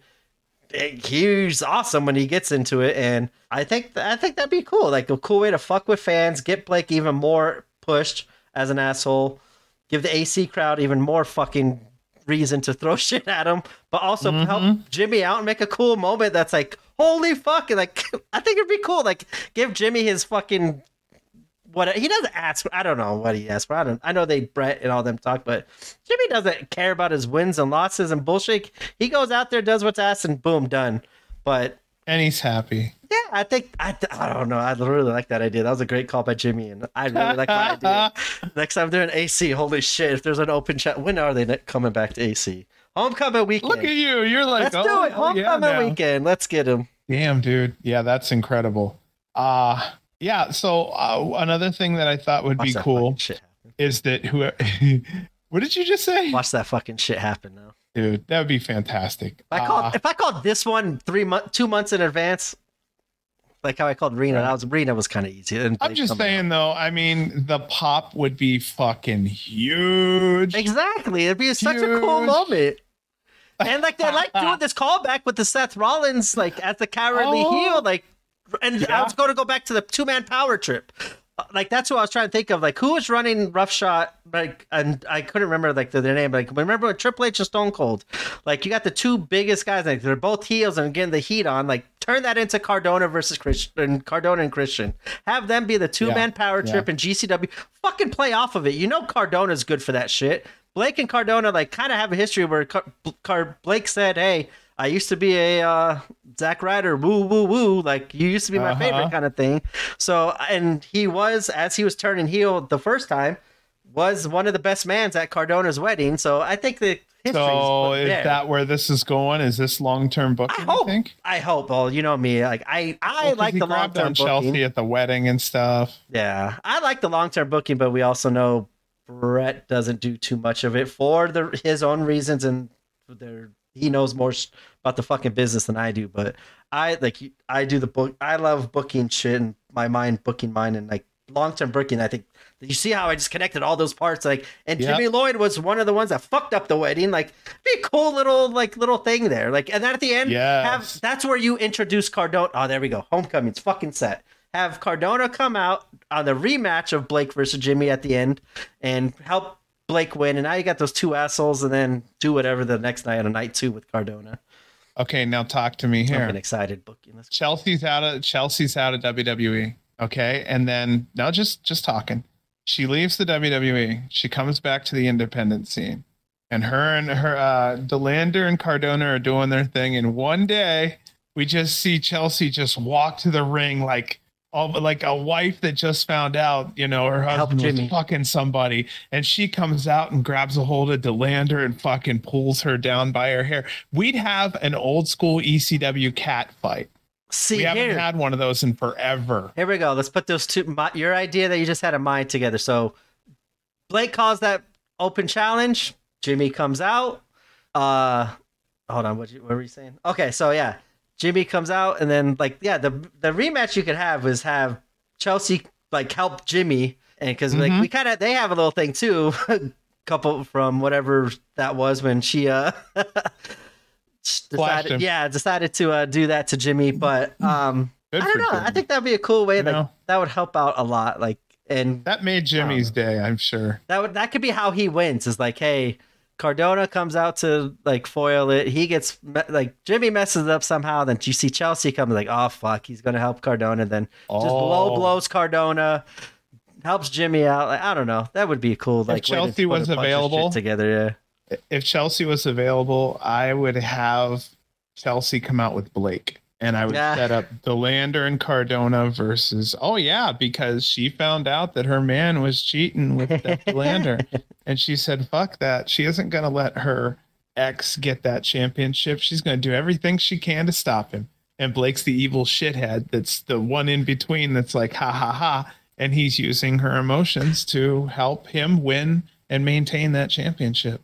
Now I can't remember Hulk versus Savage when they were kind of having their problems. Oh man! Didn't yeah. Elizabeth come out and mm-hmm. quote, like kind of mm-hmm. turn on Randy, right, and join Hulk? Um. Okay, so uh, and this is uh, this I know at one point like Hulk held Historians her. Historians are going to kill me. Yeah, no, Historians I... are going to kill me. Okay, so yeah, she got injured, and Hulk basically grabbed her and took, took her to, the back. back. and put her on a thing and he's oh my god he's so worried and everything else and uh they left the he left the match and i think that's when randy got the shit kicked out of him i think but then didn't they at I'm the wrestlemania sure. when they had their match like i feel there like elizabeth had yeah. yeah that'd be cool i mean we know cardona loves that shit like i know obviously not yeah, yeah. chelsea's not coming back for a while but that would be kind of a cool uh, way to do that if chelsea was available I don't know. Elizabeth is still one of my favorites. Her and Sherri, scary Sherri, sensational Sherri. Yeah, man, those two really knew how to to do it right. Like, um, she was like, I don't know, they were just two opposites between those two, and then you had Randy Savage, and gosh, those characters just, man, I hate to say it, but it's just hard to get characters that are that charactery anymore and just be so world. damn good. Yeah, just so unique. You know, it, it, we do we really do lack a lot of performers that when they go through an airline, they would be looked at like somebody who may be a performer or important. It's just yeah, that's getting off on something else, honestly. But But that's the Um, cool part about Blake being champion. Like, look at all this fantasy booking we just did. Like, there's a lot more that could be fun, done, and it's going to be. It could be cool because it opens up. ev- Obviously, every time there's a new champion, like opens up new avenues and new storylines that they could use, and I think there could be quite a few that could be fun. Like, you said, we just did that, and that still leaves Blake as champion. But you just made a whole fucking homecoming weekend moment of Jimmy Lloyd and all that stuff. Like, Yeah, you could give fun. Lloyd the cash in the case. and that's the one thing. That's the one thing. Have him win it take- earlier in the night. You could do cash in the case, have him win it earlier in the night, and he cashes that bitch in that night. That was the one Can thing. all be done in one night. Yeah, that's the one note I just crossed off. I forgot to mention. I wish there was something physical, a ring, the case. a case, something, something physical Yeah. to like instead of just coming out here. Oh, I'm doing cashing in what? Like, what do you cash? I get it. Whatever. It's not. It's a tiny little thing, but I think it's also a tiny little thing that could have been like made useful as a I have to get a golden fanny pack. That, uh, they did that before. Uh, yeah, actually, that's a thing. Yeah. yeah, but I say they did that at the the brass ring one. Um. Yeah. I. I don't know. I've always And wondered see, there was nothing, no like brass that. ring. Either. Whatever. there was no brass ring when they actually had that match either. Whatever. No, no, no, things, not but- really. That that's okay. Yeah, that's something that should be figured out one day because if it's something just like getting a briefcase, like if someone would just call me, I could fucking literally give you a briefcase I have sitting around my house. Well, I just thought that they could have. No the shit. problem was they had nowhere to hang it, probably in the UCC, which I don't logistically. I don't know that stuff, so I'm not going to act like I do. Just uh, uh just hang Adam Galt from the ceiling and just have him keep the, the thing in his In the hand. cage, Yeah, whoever can get Galt from the ceiling is the winner. golf on a pole match. Galt, Galt, Galt on a pole. That's fantastic. We love you, Adam. Yes. Oh my Um, gosh. Cage of Survival though, good, good weekend. Way to end off the weekend. I thought both main events and both ways they ended both night show was awesome. Um, even though they're both quote unquote heelish, I enjoyed both endings with Jun Kasai and Blake Christian kind of ending the night off. And I, I just there's a lot of stuff that could be done, and it's fun to think about. Obviously, as we I do all my fantasy booking as always, but um, I thought this was a great way to end Cage of Survival. And like I said, it kept everyone strong, where they could all do cool things still and still keep their momentum and keep the the heat or the fans behind them. So some memorable moments, eh? Yeah, you go on and you could do it first today. Sure. Um, Vikingo and Ninja Mack. I'm with you there. It was kind of unexpected. It fell under, it like flew under the radar in the card, and then boom, there it was. And holy shit, could have been a co-main event. Way things are going, and I know it's Cage of Survival, but uh, I yeah, that was a fantastic match. Um, the 16 minute six man tag team match. I thought it was nice to see that they'd gotten such mu- so much time to do what they uh, are do they do so well and I thought it was really nice that they're trusted so well to do what they do with that much time. Seeing Desperado in a single wrestling match, I didn't want to see him in anything else. I just wanted to see how he could singularly work. Uh, that's the real test of a wrestler, and um, he definitely passed the test in my book. I'm looking forward to seeing him more. Lastly, because I love heels and I like seeing things thrown into the air and I love fucking chaos, Blake Christian picking up the win really, really, really um, is a memorable moment here. That's something that's going to last in my head, mainly because of all the shit being thrown too. We always remember those moments. That that's where I was gonna kind of lead off, or not lead off, but I was gonna end too. Is uh, I think that's what's gonna make him memorable was the crowd reacting the way they did because uh, I I don't like the whole stuff thrown in the crowd. Like when they did it in L.A. with Joey, I felt that was forced. I don't I don't think it needed to be a riot as it kind of turned into, like how the, all the throwing Yeah. stuff in. Cardona winning it absolutely was perfect. Blake Christian doing it was absolutely perfect. So I don't mind the stuff, the crowd throwing stuff into the ring because that one actually made sense. And as you said, I think that's what's going to stick out in my mind, memorable, uh, because it was perfectly called for and a fun, fun thing that happened in the new terminal. Um, Steph, uh, Matt Cardona and Steph killing it always, and I thought it was pretty cool them working with the the Kirks. Uh, yes, Vikingo Ninja Mack, a match that was a dream, and it was really good, and definitely would like to see that match ran back again. Get maybe even a little bit more time and a bigger ring, please. I think that's what kind of suffered a little bit for that match if I had to pick out one thing. Um, the team of the Northeast West Express, Jordan, Nick, and Speedball was awesome. give me more of that as a trio. And yeah, Despy, as you said, perfect. I had the same note. Awesome seeing him in a one-on-one match, and you could tell he felt more comfortable. I noticed, in my opinion, he felt more comfortable this night than he did in that triple threat. And the main event was fucking awesome. Great match between Masha and Rina. And I, I said, in my mind, the best death match I've seen this year. I honestly can't think of another one off the top of my head.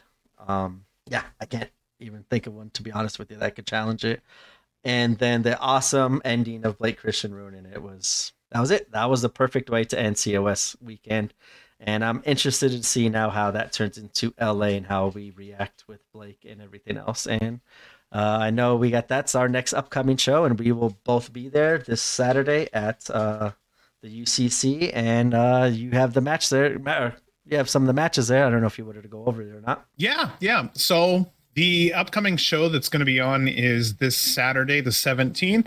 It will be GCW's Thank Me Later.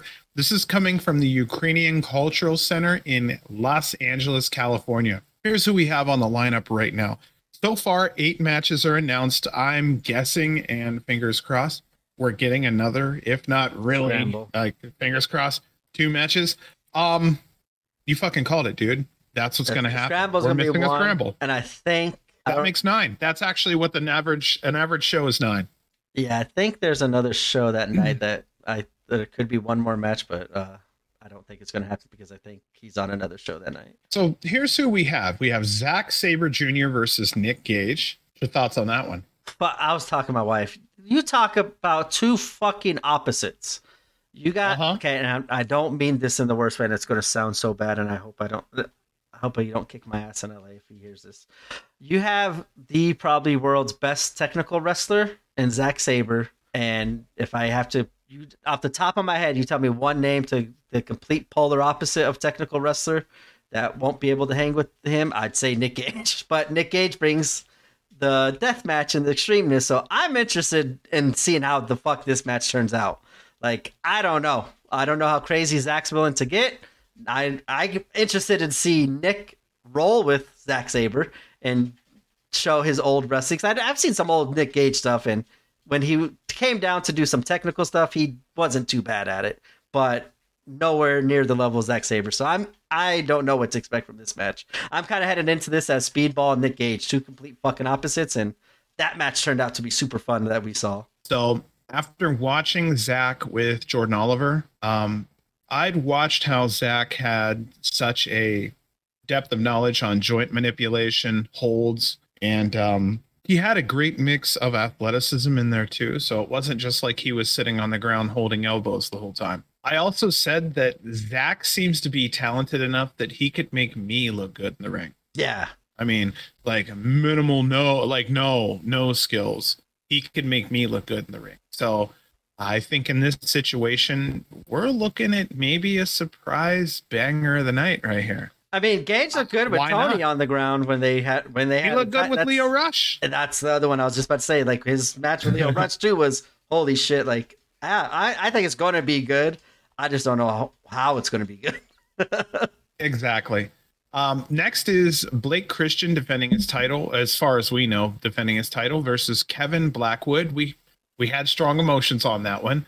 My my honest opinion is just I don't have anything against him too much, except that his last like he's two and 10 2 and 11 2 and 12 it's it's not really good uh record wise and uh for such a large crowd and um i mean we're we're the west coast home out there in Los Angeles. So I was hoping to see someone more higher profile for the first title defense of Blake Christian. Then we have um oh yeah, I'm sorry. Is there anything that you didn't okay. I said what I said about you said what you said, and that's what and anybody who's listening is I expect okay, it yeah. to be a good match, but I don't like yeah. getting the first title shot. Oh, you know what? It will be a very good wrestling match, that's for sure. It's just I don't see much in Kevin, and that's not not good, but it's not bad. I just if he comes up with a character that appeals to me, then that'll be fantastic. Package it's in right now is just kind of, uh, and that's okay. Uh, Rina Yamashita versus Maki Itoh. I think that'll be fun to watch. I am very interested in what's going to happen in that match. Kind of confused. I, that's another stylistic matchup. Like, what the fuck?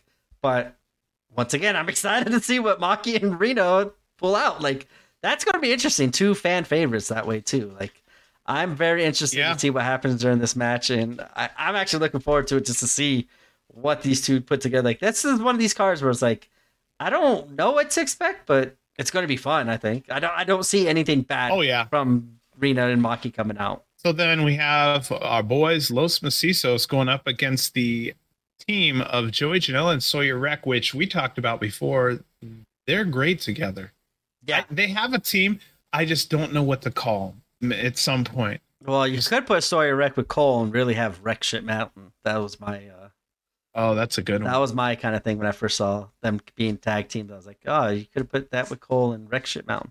Uh, I really wish this was full health Macizos, because then this would right. be a, one of those fucking crazy brawls all around the place. So once again, because of not knowing the health of uh, Miedo, I'm just yeah. going with this match and seeing what happens. Well, fingers crossed, it's a good one, and and again, it should be good. But I didn't. I never like to see a muted wrestler, and of course, just a little bit. Poor Miedo is going to be a, a, touch muted, unfortunately. Um, we don't know his situation, but I will say, man, he's he's working. He's putting food on the table, so good for him. Uh, the next match here is Effy versus Kenny King. I'm really, let me just say this. I'm really looking forward to seeing Effy in LA. He had a fantastic conversation with me that lasted for quite a while. And ever since then, he has been nothing but supportive this podcast. A lot of stuff that i am posting out especially about this podcast he's tweeting out and retweeting out. I'm sorry retweeting out. And um, he's been very nice. And i'm looking forward to just seeing him again and saying hi and thank you because a lot of people don't need to say hey i'll support you and then walk away and do nothing. He actually has not stopped supporting us. I mean, I'm getting retweets all the time, and it's just very nice of him. So I actually wanted to sidebar for a minute because um, it's worth mentioning that someone who has all that going on in their life had actually said that they were going to do something for someone like me or us and and did it delivered on it uh, honestly i thankful for that i think Blake is having a title defense against Effy coming up here soon. I could be completely wrong on that one. but that would be that interesting. Yeah, because that would be a good one, and uh, that that's a name that makes sense. Uh, uh, that's why I brought it up. Is like all those names, like fucking Effy's right there too, that deserves a yeah. title shot against uh, the new champion. Um, I'm glad to see Kenny King back. I am a big fan. Like when I was training wrestling, Kenny he wasn't like a full on trainer, but he was part one of my some of my trainers on some nights where the uh, the main, main person couldn't be, but he was still coming up and wrestling Ring of Honor and um, Impact at this time. Uh, but he was so awesome and so cool as a trainer, and I've always loved him. Uh, being out here in Vegas, see him all the time.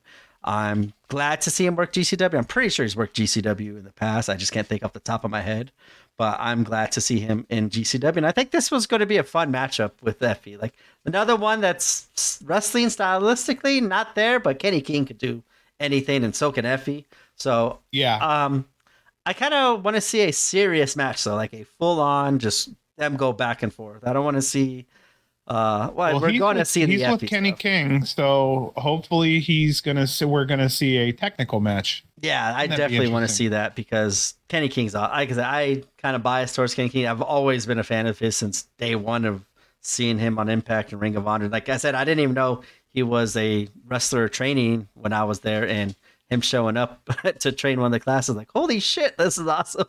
That was like probably oh, the funnest name I got to work or train with. It was him, and he was also a really good trainer. But him and GCW, I think, is a good pairing, and I'm hoping we see some more of Kenny King in the, in the future. I know you, you, said we see him a lot out here in Vegas, but I like to see I like to see yeah. like Vandergriff in a completely different setting out of Vegas. Like GCW brings something out of you, whether you like it or not, and like I want to see what it brings out of Kenny King. Like he's one that feeds off of fans and excitement. I think he's going to enjoy his time, and uh, I think he's going to kill it. This is going to be a fun one. So then next we have Alec Price versus Kevin Knight. I'm I know Alec Price. I'm not Mr. Wonderful yet with Kevin Knight, so I'm going to take your word on it that he's fucking awesome. I'd be looking forward to it. And I, uh, I'll really be looking forward to. Uh, yeah, if you're saying that this may be, uh, you know, I'm looking forward to it then too because your judgment's pretty good on these. Yeah, I think this has the sleeper to be match of the night. I hope this gets 15, 15 minutes maybe at most. That might even be pushing it, but Kevin Knight is outstanding. I think, and Alec Price, this is perfect match. Like stylistically, this is going to be a fun match. I think this is going to be the best actual in ring match of the night, and I think this is going to be fun to watch. And this, and they I, put him up against Price. I think Kevin Knight's going to win just because Kevin Knight didn't go against Blake Christian. Sorry, it's just all this no. blew up in my head all at one time. I'm sorry, man. I no, just rolled right over you. But why the fuck don't they have Kevin Knight versus Blake Christian? Hey, I got a title defense. Blake Christian versus Zack Sabre Jr. Ooh, that, talk to me. But you know the what? Reason they won't they let him lose. That. That's the exactly. That's the only reason you can't yeah. book that is because of that reason. Fuck. This is Kenny King's first. Well, he wrestled uh, at the Collective on the uh, for the Culture Show, the the East Coast versus West Coast. Uh, he was in that match. Um, that four four versus four, five versus five Survival Series match. So this would uh-huh. be his first actual GCW uh, per, uh, appearance, and I'm actually looking forward to. It. I, I think he's one of these ones will fit into like another game, another name we haven't seen him all too. Chris Bey, I really liked when Chris Bey was wrestling GCW uh, when they were out on the West Coast quite often. But going back to Alec Price, Kevin Knight, yeah, I think that's going to be fun. I think Kevin Knight's going to win yeah. just because the whole New Japan thing. Um, but I think this is going to be one of those showcase for showcases for Alec Price to show everybody who the fuck he really is, the Northeast Beast. I think it's going to be fun. So let's see how the fans take on the next one here. We have Jack Cartwheel versus Titus Alexander. Is Titus gonna go full heel here? Oh yeah. Or is Titus gonna? Yeah, yeah I think, think, it's so, full huh? heel. Yeah, easy. Well, it's an easy. This is an easy one. Like it just feeds. Yep. I mean, if you know you touch Cartwheel in a bad way, the fans are just gonna fucking go rabid. Yeah, I think that one's going to be a fun one too. Um, that one was just announced like yesterday, I think, with Alec Price and Kevin Knight too. So uh, they have uh, kind of stacked the card on the last couple days, which I'm glad because I think they're, they're well. We were talking. Matches. We were talking, and I just want to be fair about it because I I knew that. Um, well, I just wanted to mention it. We were like, hey, this card seems a touch light. There's local talent on it and that's okay but we're in la and if i wanted to see some of these guys i just watch a local show. And and you know people could say that in other places too but la is a big stage. You know bring your big names and i can say that in the last few days just like you were saying b that um, they've started to bring out bigger names and now our card is starting to look a hell of a lot better than it was earlier. I think that's a like, yeah. that's not really a Brett issue or problem uh, either with the names a lot as we were talking about a lot of the names are gone. Like either all, all yeah. they're doing another show in another company or they're overseas. There's a lot of the names are not uh, working that weekend which i think kind of hurts as we were talking about hurted the card a little bit but or hurt the card not hurted. Uh, it hurted, it, it, bro. it hurted. too much time with my son now. Um i think that's what hurt the card a little bit but i'm happy with these three matches that they announced because um, I think it will pick it up and the in ring just stepped up a lot too. I think, um, and they're good matches. The last one, Starboy versus Cole, another fun matchup, and uh, see what I'm happy to see it. I'm happy to see it because I, I've now figured out Starboy because I asked about his gimmick straight to his face and I got it right out of his own mouth. And then Cole's just one that he's he's my dude. I see him when I can. He sees me when he can it's always a fun time. So um, I was really happy to see Cole's name on there because he's one of the people I always look forward to when I go to a show. So uh, yeah, this is going to be a really fun show. It's shaped out to be a really good card. The scramble participants have not been announced yet, and I'm sure we're going to get that soon. It's Wednesday night, and uh, well, it's Wednesday night for us right now. Whenever people hear this, it could be a little further in the week, but I don't think um, it will even get announced. Yeah. To be honest with you, I think we're going to show up, and that's going to be how they start off the night. We're going to see all the competitors right, right. in the ring. I'm in LA, fucking scramble. I don't know. That's how I think it's going to start. Um, okay, so I have an idea. This this is like Dusty Rhodes shit. Okay, they need two scrambles. You need an eight man in the ring and a six man outside the ring going on at the same time. What do you got? The like the reverse That's fucked up. I don't know. I don't From know. Impact days, the old it's, reverse it's, Rumble. I don't know, dude. It's the drugs. I was some Dusty Rhodes shit. Maybe he just came down into my body and said, "I got something for you." I could see Vandegrift maybe being a, now. I don't know. There is one name or one group out there. They got booked for oh shit, West Coast Pro. today. Oh, I know who you're talking about. Yeah. well deserved, and that's a, that's this group we were talking about that we love out here. That we want to see them blow up. Yeah. Lights, camera, faction in Defy. Absolutely. That's fucking Yeah. awesome. Oh, not Ice Defy. Williams, uh, baby. West Coast Pro, not Defy. Sorry, they're West Coast Pro, not Defy. Yeah. you know that's that's really good because you know uh Brett the Threat went up there from FSW and he blew up real nicely. So Suavecitos. Yeah. Suavecitos went up there. So I think what it is is um you know these guys get in front of the right crowd and and they're getting love.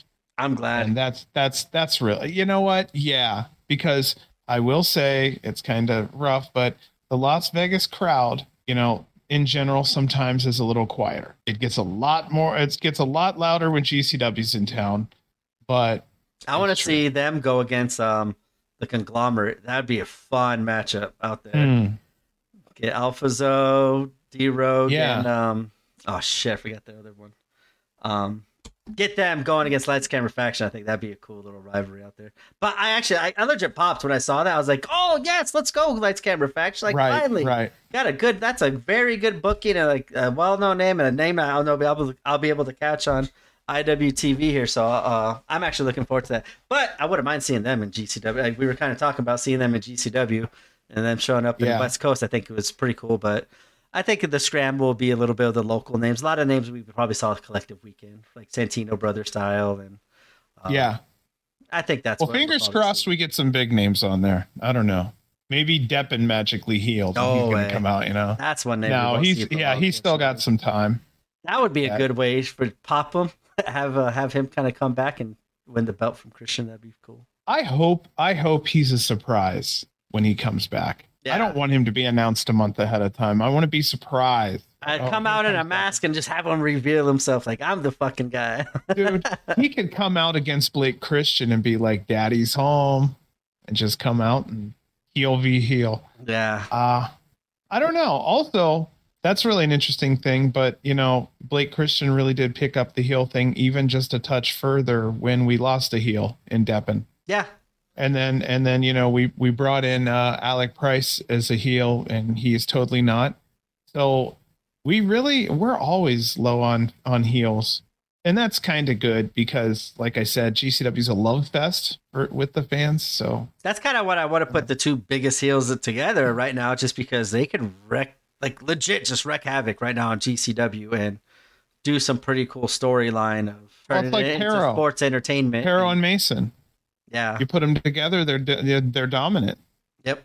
That's Oh. another name too. We haven't seen in a, in a while either. Mason. um he's going to be over at house of glory That's what. Yeah.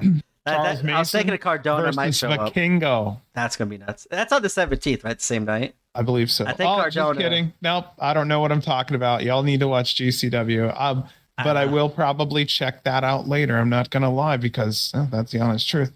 I'll probably check it out and just see what's going on because it's exciting wrestling. And again, that's a you know he's still a GCW performer to a degree, and I'm gonna Oh, try to support Friday. my people. Friday, Speed, yeah. Perfect. Speedball's out there too. Jesus Christ. perfect.